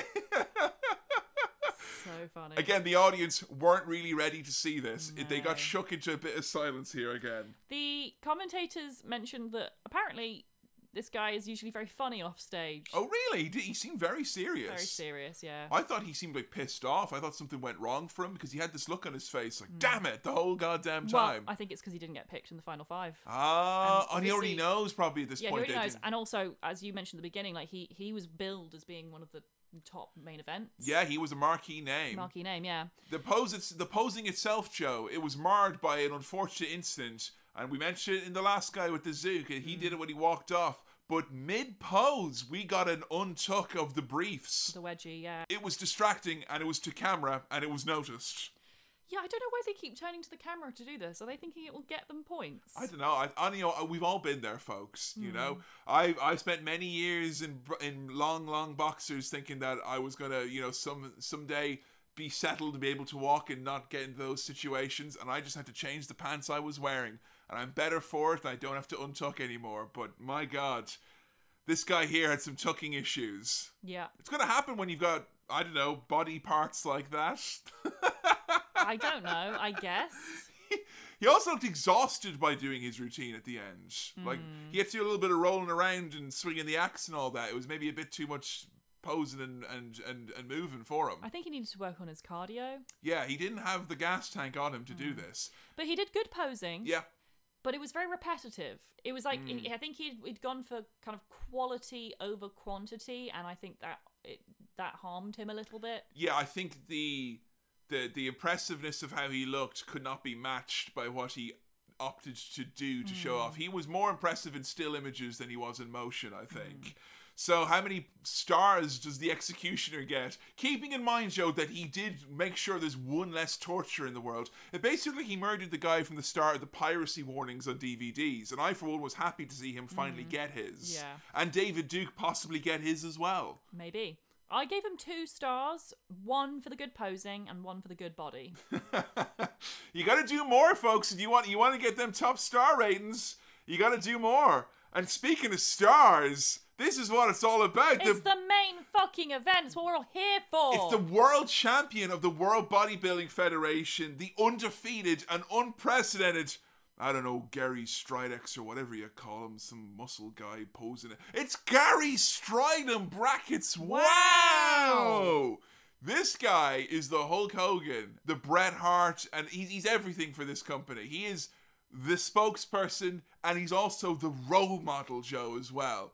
Did you know that Gary Strydom was too legit to quit? I didn't know that. No. Did you know- his catchphrase, isn't it? Did you know that he was solving Los Angeles' gang problem as well? Really? Yeah, he was going around in his car wearing very little and going up to guys in gangs being like, You want to get big like me? Well, it, I don't know that they were in gangs, but they were youths. They were youths. They were troubled youths on the street, and they were talking to him and offering him drugs, and he was like, "I don't need drugs. what? I, but they're I- great, Gary Strydom.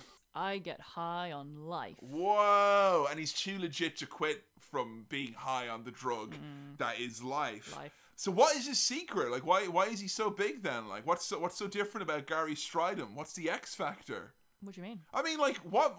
Why is Gary Strydom picked above all these other guys to be this the figurehead? Because he wasn't the best talker of the bunch, Joe. No, but he was pretty good. Like the segment he had, the segment he had with the kids, like he was just talking to the kids and like kind of impressing them, and it was a bit '90s cliche crap cheesy shit but it Yeah, was yeah. fine. Like for the time it's probably pretty good actually. And the kids were like authentic looking and the kids were quite good actors as well.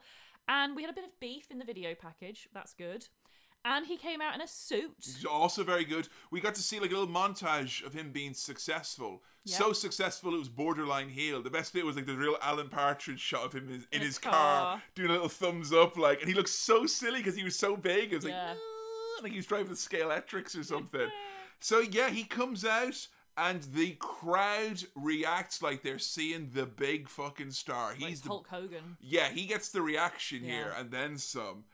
And you can see why like he is he he's got like star quality like aaron baker was it my favorite Mm. he had star quality he had charisma but he didn't have quite the same level of confidence that obviously just comes with being successful at what you do Do you think an element of this is simply, you know, because we have commentators here who are very knowledgeable, at least two of them are very knowledgeable about it, and they know his his history and all that. So they they put him over like no one else. Mm. Like he is immediately compared to Arnold Schwarzenegger by Platz, and he says that he's like Arnold Schwarzenegger, not just in how he looks, but in the way that he can command the crowd. He can make the audience do what he wants with his body, is a quote that we mm. get, which is like you know that's that's big praise indeed to say that he doesn't just have the body but the intangible quality that Arnold Schwarzenegger does. I mean, for me, I would have been comparing, you know, from Guy One onwards, them all to Arnold Schwarzenegger because they were all big and vaguely charismatic. yeah they're bodybuilders and he's the best bodybuilder of all time yeah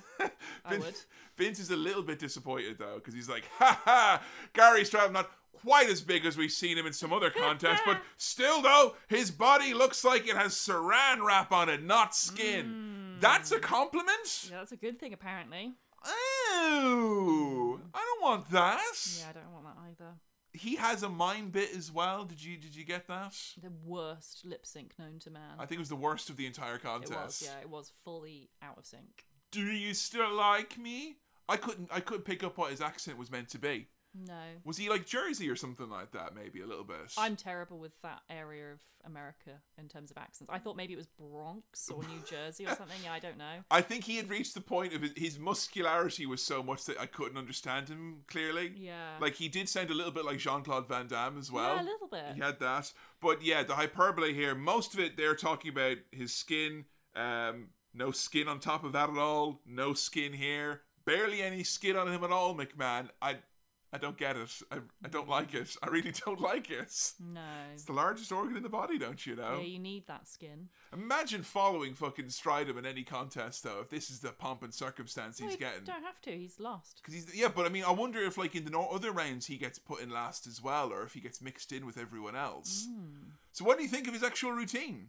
So I I very much liked Gary Strydom. I think he has a very impressive waist to shoulder ratio, which is important. He has a good smile, which I think a lot of the other competitors didn't use enough. You know, some of them were quite smiley, but he he shone. Yeah. He had this charisma that just shone out into the whole crowd. He has that projection that you need as a performer, I think. I think it's the peace of knowing that you're the best bodybuilder in the room full of bodybuilders. yeah, or like the confidence of knowing that everyone is here to see you. Yeah, it, I think everyone else you could see there was at least a little bit behind the eyes of petrified fear. Yeah. There was none of that here with Gary, No, he for was sure. Totally confident. Also, he had the best bum out of everyone, everyone who we saw today. Why is it the best bum though, Joe? What is it? Is it the biggest? Is it is it the most pert? What's going on? It was both the biggest and the most pert. And I think with bodybuilding, when you're gaining that much muscle, you should have quite a big bum because it's a mus- it's a big muscle group.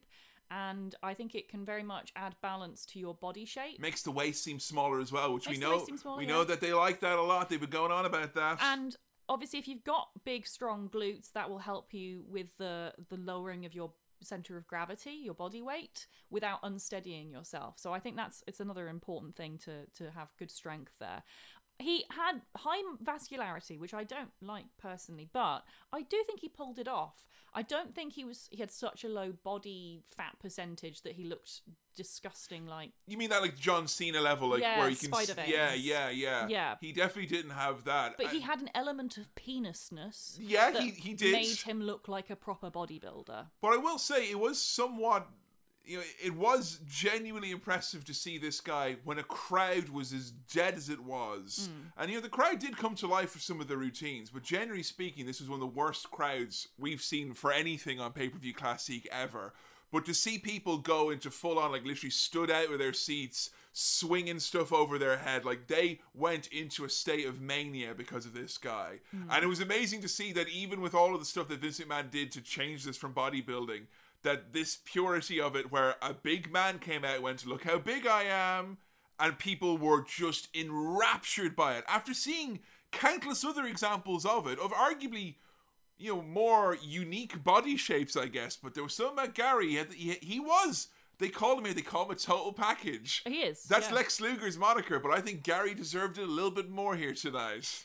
I think his routine was pretty good, but he's not perfect in my opinion. He doesn't get the full five stars Well, for me. Bad mime, first of all. Well, I don't think that could be helped because I think that was part of the you know the sound issues. But he walks like he has a pole up his arse. he hasn't got very good elegance, and he doesn't have the showmanship or the mobility needed. I think to be a top five out of five total total package. Sorry, is anyone else imagining Joe like being like kind of the, the stage director for a bodybuilding show and like having you know the script in her ha- in her hand and the towel over her shoulder and going up to the guys being like you're walking like you got a stick up your ass. You need to slow down. it's just like you know some of the other competitors they would stride with confidence and casuality that just made them like just seem very cool he hasn't got a cool factor to him Fair, no, that's true. And I think if you're always a top guy, no more than wrestling, it is difficult to have the element of cool when your gimmick is I'm the best and everyone likes me. I don't know. I You think don't think so? could. I think I think he'd probably have a better chance than some, but I think he's just got so much muscle mass and he hasn't worked on his mobility and his flexibility that his body just can't move in a very elegant way. He just moves very immobily. Feels like this guy's not getting five stars, Joe. He's not. I've already said he's not getting five stars. So what's he's he getting? getting? He's getting four and a half. Four and a half. Ooh. Gary Strydom, not quite as big as he was last year. Ha ha ha. I'm sorry. I just think it's there's more to it than just being very big and muscly and having good charisma. You know, there. I'm to me there is the element of mobility and flexibility and posture. And look, there's more to the WBF as well than just posing and flexing as well, because it's about something else, which is skits. And even though Lex Luger can't be here tonight, we're going to show his skit anyway, which was a remarkable presentation at showing someone who's meant to be much better at this than everyone else. And honestly, struggling. He had he was meant to be Mr. Character. You know, he's this guy who'd been working with Sting and the Four Horsemen was world champion in WCW and the NWA, groomed since the eighties, and he can barely cut a fucking promo about him being a successful bodybuilder and entertainer and businessman, which he actually is. He was so bad at this, Lex Luger. Yeah. I was really hoping that this was going to lead to him being like, nothing's going to stop me from doing my pose off Gary Strydom's going to rip off the bandages and get the pose down in the ICU, brother. But we didn't get that. We just got his video package and then him saying, "Yeah, I, ca- I actually can't be there. Mm. I'm convalescing." And in his video package, he was naked, he was touching his dick, he was covered in sports equipment, but like all of the sports equipment, he was in a suit. He was like crap, Mister Perfect, Joe. Let me let me tell you, that's all it was. He didn't have any of the, and his voice is different every time he speaks. And at one point, he was put on the cover of Time magazine, and that just cut a bit too close to the type of people we see on Time magazine. I wouldn't actually be that surprised, you know, if in this dark, cursed timeline, Lex Luger gets on the cover of Time. Yeah, Jesus Christ. I'm sure it's worse Time Magazine or Playgirl for the total package. But we come back to Mean Gene going, Yes, Lex Luger. And I'm sure it would have been interesting to see him pose. Hmm. But we're not seeing that here tonight, folks, so there you go. Apparently, the other competitors are currently backstage in what is referred to as the pump room. Which sounds like a room for mothers to breastfeed their children. Uh, That sounds like something you have to go in Bioshock to open up the next area. You have to go to the pump room first. Wow. Typical man. Typical Arthur. man wants to unlock more areas in, in Bioshock Hmm. as opposed to, to, to feeding the young. The pump room, which was a special area for them just to get, you know, the last lot we've seen this pumping iron, they all get ready like Hmm. right beforehand, do a last little bit of exercise to Mm-hmm. get the, the blood flowing to the to the veins and the vasculature, get everything Get the pump on. get everything get everything re- revved up. Pretty much everyone knows already who's going through because Mm-hmm. you can see there's a few people with smiles and there's a few people who are looking at their shoes. Yeah. So we have our five competitors who are going through to the finals: Dark Angel, The Wild Child, Berry DeMey, Robo Jim Quinn, and Gary Strydom. Wow! And I'm thinking, other than Wild Childs, I'm thinking most of these guys are people you actually sco- scored really highly. I think Yeah. these are all four stars or above, and your five Yeah. stars in there as well. Yeah, other than Wild Child, who I think got like a 2 or a 1.5. I see, and I think Tony, uh, the Jetman, Jetman, yeah. Jetman was was was left from the wayside here, and Vince McMahon, he's adamant. He's like, I can't believe the Jetman didn't go through. That's disgusting how me and Vince have exactly the same taste in bodybuilders. It's so fucking funny. I think it's absolutely hilarious. Here we are. We're trying to maybe just move a little way because I'll be frank, folks. I was a little bit concerned about Joe's Vince McMahon fandom recently. I thought let's just move away to something that will definitely make her think less of Vince McMahon. This cattle mart that we got going on over here, and here she is in perfect alignment with the chairman over here. Good Lord Almighty, Joe. Best thing here is that we interviewed the losers. Yeah. Oh, the losers were so fucking upset. They're like, "So, why didn't you win?" Um, well, I, I had an intestinal disease Yeah, two you know. weeks ago. I was in hospital. well, I guess I've enchiladas too much. Ha ha ha ha ha. Mm. Mighty Mike Quinn tries to kind of, you know, put a little bit of salt and pepper on it, but his voice completely betrays him. He's like, "I'm coming back next year, Daddy." and yeah, they all just stood there, and of course, the Giant Killer with his gimmick. Being that he's the smallest bodybuilder and also not being the final five, being surrounded by everyone towering above him, including me and Gene. He's like a little boy who got lost, and all these large men have to fight. It's like five large men and a little baby. It's mm. not. So, yeah, I don't know how much entertainment factor there was here in this. I, w- I was expecting them to be like, ah, the only reason Gary Strydom won is because he's Vince McMahon's boy toy. You be gone and you know. I thought they'd be all fired up, but no, everyone's too respectful. Everyone's everyone appreciates each other too much. I think they're all just too nervous at talking because Yeah. that's not it's not a skill that's needed in bodybuilding. It's not like pageantry where you have to talk. It's you don't have to talk. They literally go to your man Mike Christian and go, "New policy didn't work out very well then for you, did it, Mike?" Bit hard, isn't it? Off bit, the juice. bit small, is it? Bit soft, Aw. aren't you? Ah, it's, it's a shame God gave you so little, you know, isn't it? Mm. Ah, well, maybe next year. Maybe, maybe. Hey, who knows? Maybe this. Danny, he's 41. There's always time. Hey, maybe this trial will get completely topsy turvy. and We'll come out endorsing steroids. You know, who knows? It could be a golden age. Broken, fragile men. Danny is morose. But he doesn't stop smiling. No, He Doesn't stop doesn't smiling. smiling, but his eyes certainly stopped smiling a long time ago, Joe. The twinkle is well and truly gone. Yeah. And the five final men have to come out for the final pose off Although I believe this is not to be scored. They are already f- already have been scored. This is on earlier. Yeah, this is just part of like the encore. Uh, Yeah. This is Vince McMahon understanding what makes a good show. You want to see this at the end. They all come up on this wide lift from the bottom of the stage. Emerge from the floor, like was it the like the Undertaker used to do? Yeah, Taker used to do that. Loads of wrestlers have, have had that. Like the Gangrel and the Brood used to do that as well. They could have lit the fire around that. All the beefcakes come up. But it's it was very interesting because you give five guys a blank canvas to try and pose off, and they're meant to be, you know, being entertaining here. Mm. Fucking Gary Strydom, they're coming up the lift, and he's already he's doing push-ups on the lift before they're even up. He's Now- already posing, Joe. Now I know you thought that was good. I didn't think that was good because it meant that you saw him last, and I think instead it's Jim Quinn who should get the points for emerging from the floor because he stood sideways. Everyone stood front Ah. on, and they all had the same kind of pose, except for him who stood side on. Remember, he's he's the future. yeah, that's true. And you got to see his full side view profile, all the muscles in silhouette, and it just made him stand out in stark contrast to the other four. I don't know why. I just imagined some like Danny DeVito type guy back was like, "You got to stand to your side, Jimmy. If you stand to the side, they'll be blown away. You won't have a chance." There's a couple of people who try to do something here. You know, I think what, what the most important thing of this is, and Gary gets this, you want to stand apart from everyone else. So you.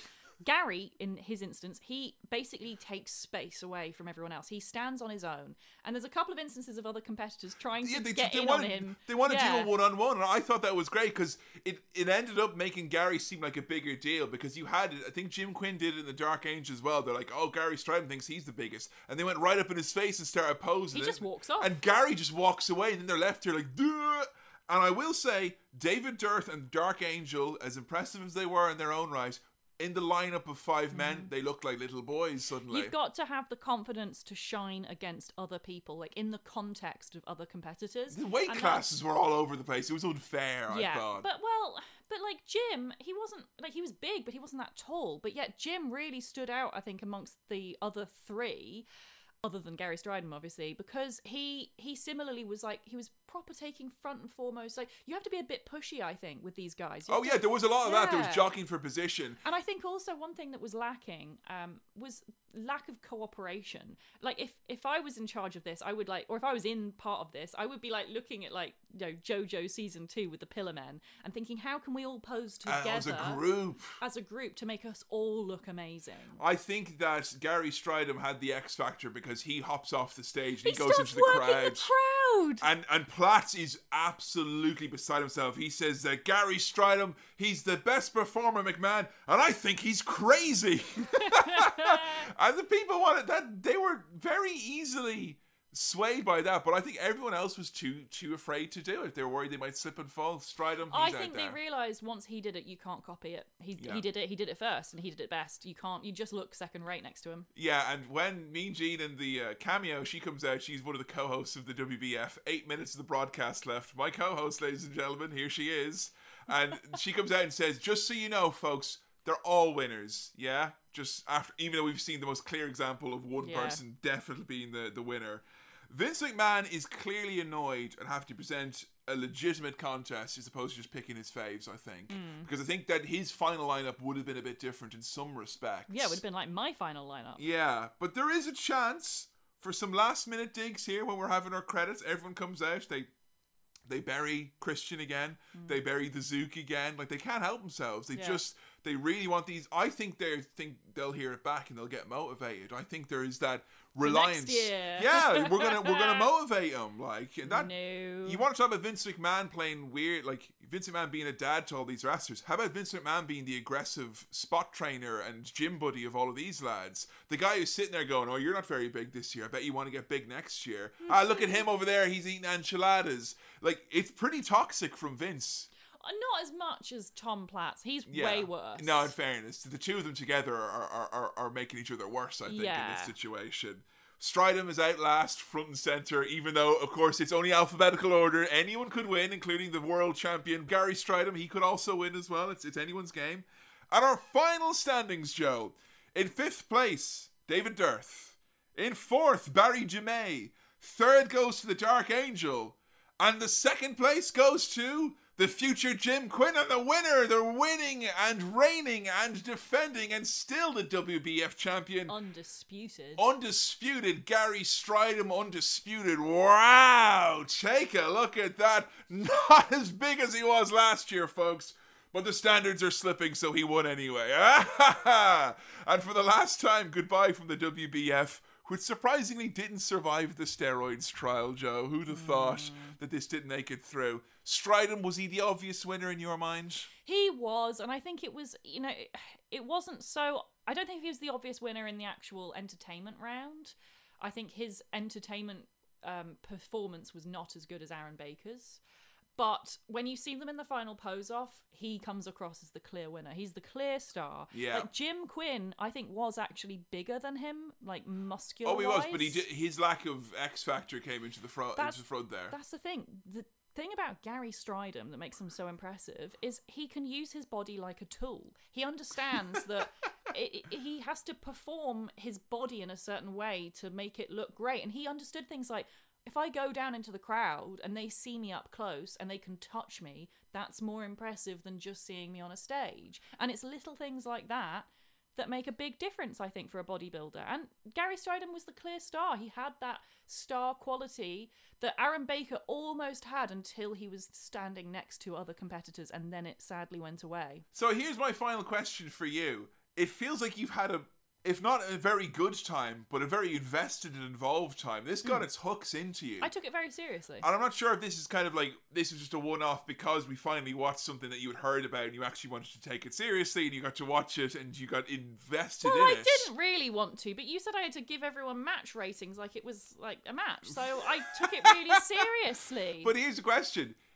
Like, was, was this viable, this product? Like, if, if Vince McMahon was presenting WBF and he worked out some of the kinks that we had, we had mentioned, entertainment, special effects, and bodybuilding, and a bit of the razzmatazz, is it a viable formula that unfortunately got lost to the to the times and the changing attitudes towards uh, overly large bodies as it related to professional wrestling? I think it definitely has potential. Would you want to watch another one of these? If it got better, yes. Right. Okay. If it got worse, then no. Wow. But I liked the performance aspect of it. I liked all the gimmicks. I loved the music by Jim Johnston. Yeah, that that for me made it like like if you wanted a pure nostalgia fest and you want like silly Vince McMahon commentary and watching some great great wrestling broadcasters struggle like you've never seen it before.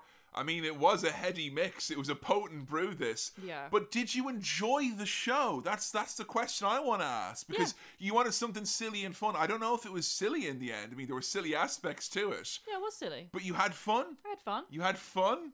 Yeah. WBF is a thumbs up from you. It's a thumbs up from me. It's a good time. I want to pick one person from you from the WBF. You're going to hmm. put them into wrestling. and Oh, you easy. Who is it? It's Aaron Baker. He's Baker. the clear wrestling star because, like, I think the fact that he couldn't compete in that lineup, the posing mm. lineup, that's okay in wrestling because it's not about that. It's about helping your competitors over. And he had this great chemistry with the others, but it was less about getting himself over and more about working as a team. And that was bad in this instance, but I think that would work very well in wrestling. Okay. And he had good charisma. He understood his character. He's got a mm. great body. He was very handsome as well. I didn't even talk about how handsome he was, but he's a, he's got a lovely face. Yeah, I think yeah, of all of them, he is the clear overall star. If So you you- were to transfer it to wrestling, So he's got some upside to him. I've not looked up about how any of these guys got on. I have a funny feeling that looking up for bodybuilding competitors from 1992 in the midst of a steroid scandal, it won't necessarily make for across the board happy reading. But I don't know. I would be interested to find out where all of these gentlemen ended up and if their past did cross into wrestling. But I can kind of see also as well where the resentment came from from the stars of wrestling at the time. I think it would be very interesting to watch a wrestling show from 1992 because I don't think we've actually at that very specific time period. I know we've done a bit of 94 and 95, but 92 would be interesting to look at at some point.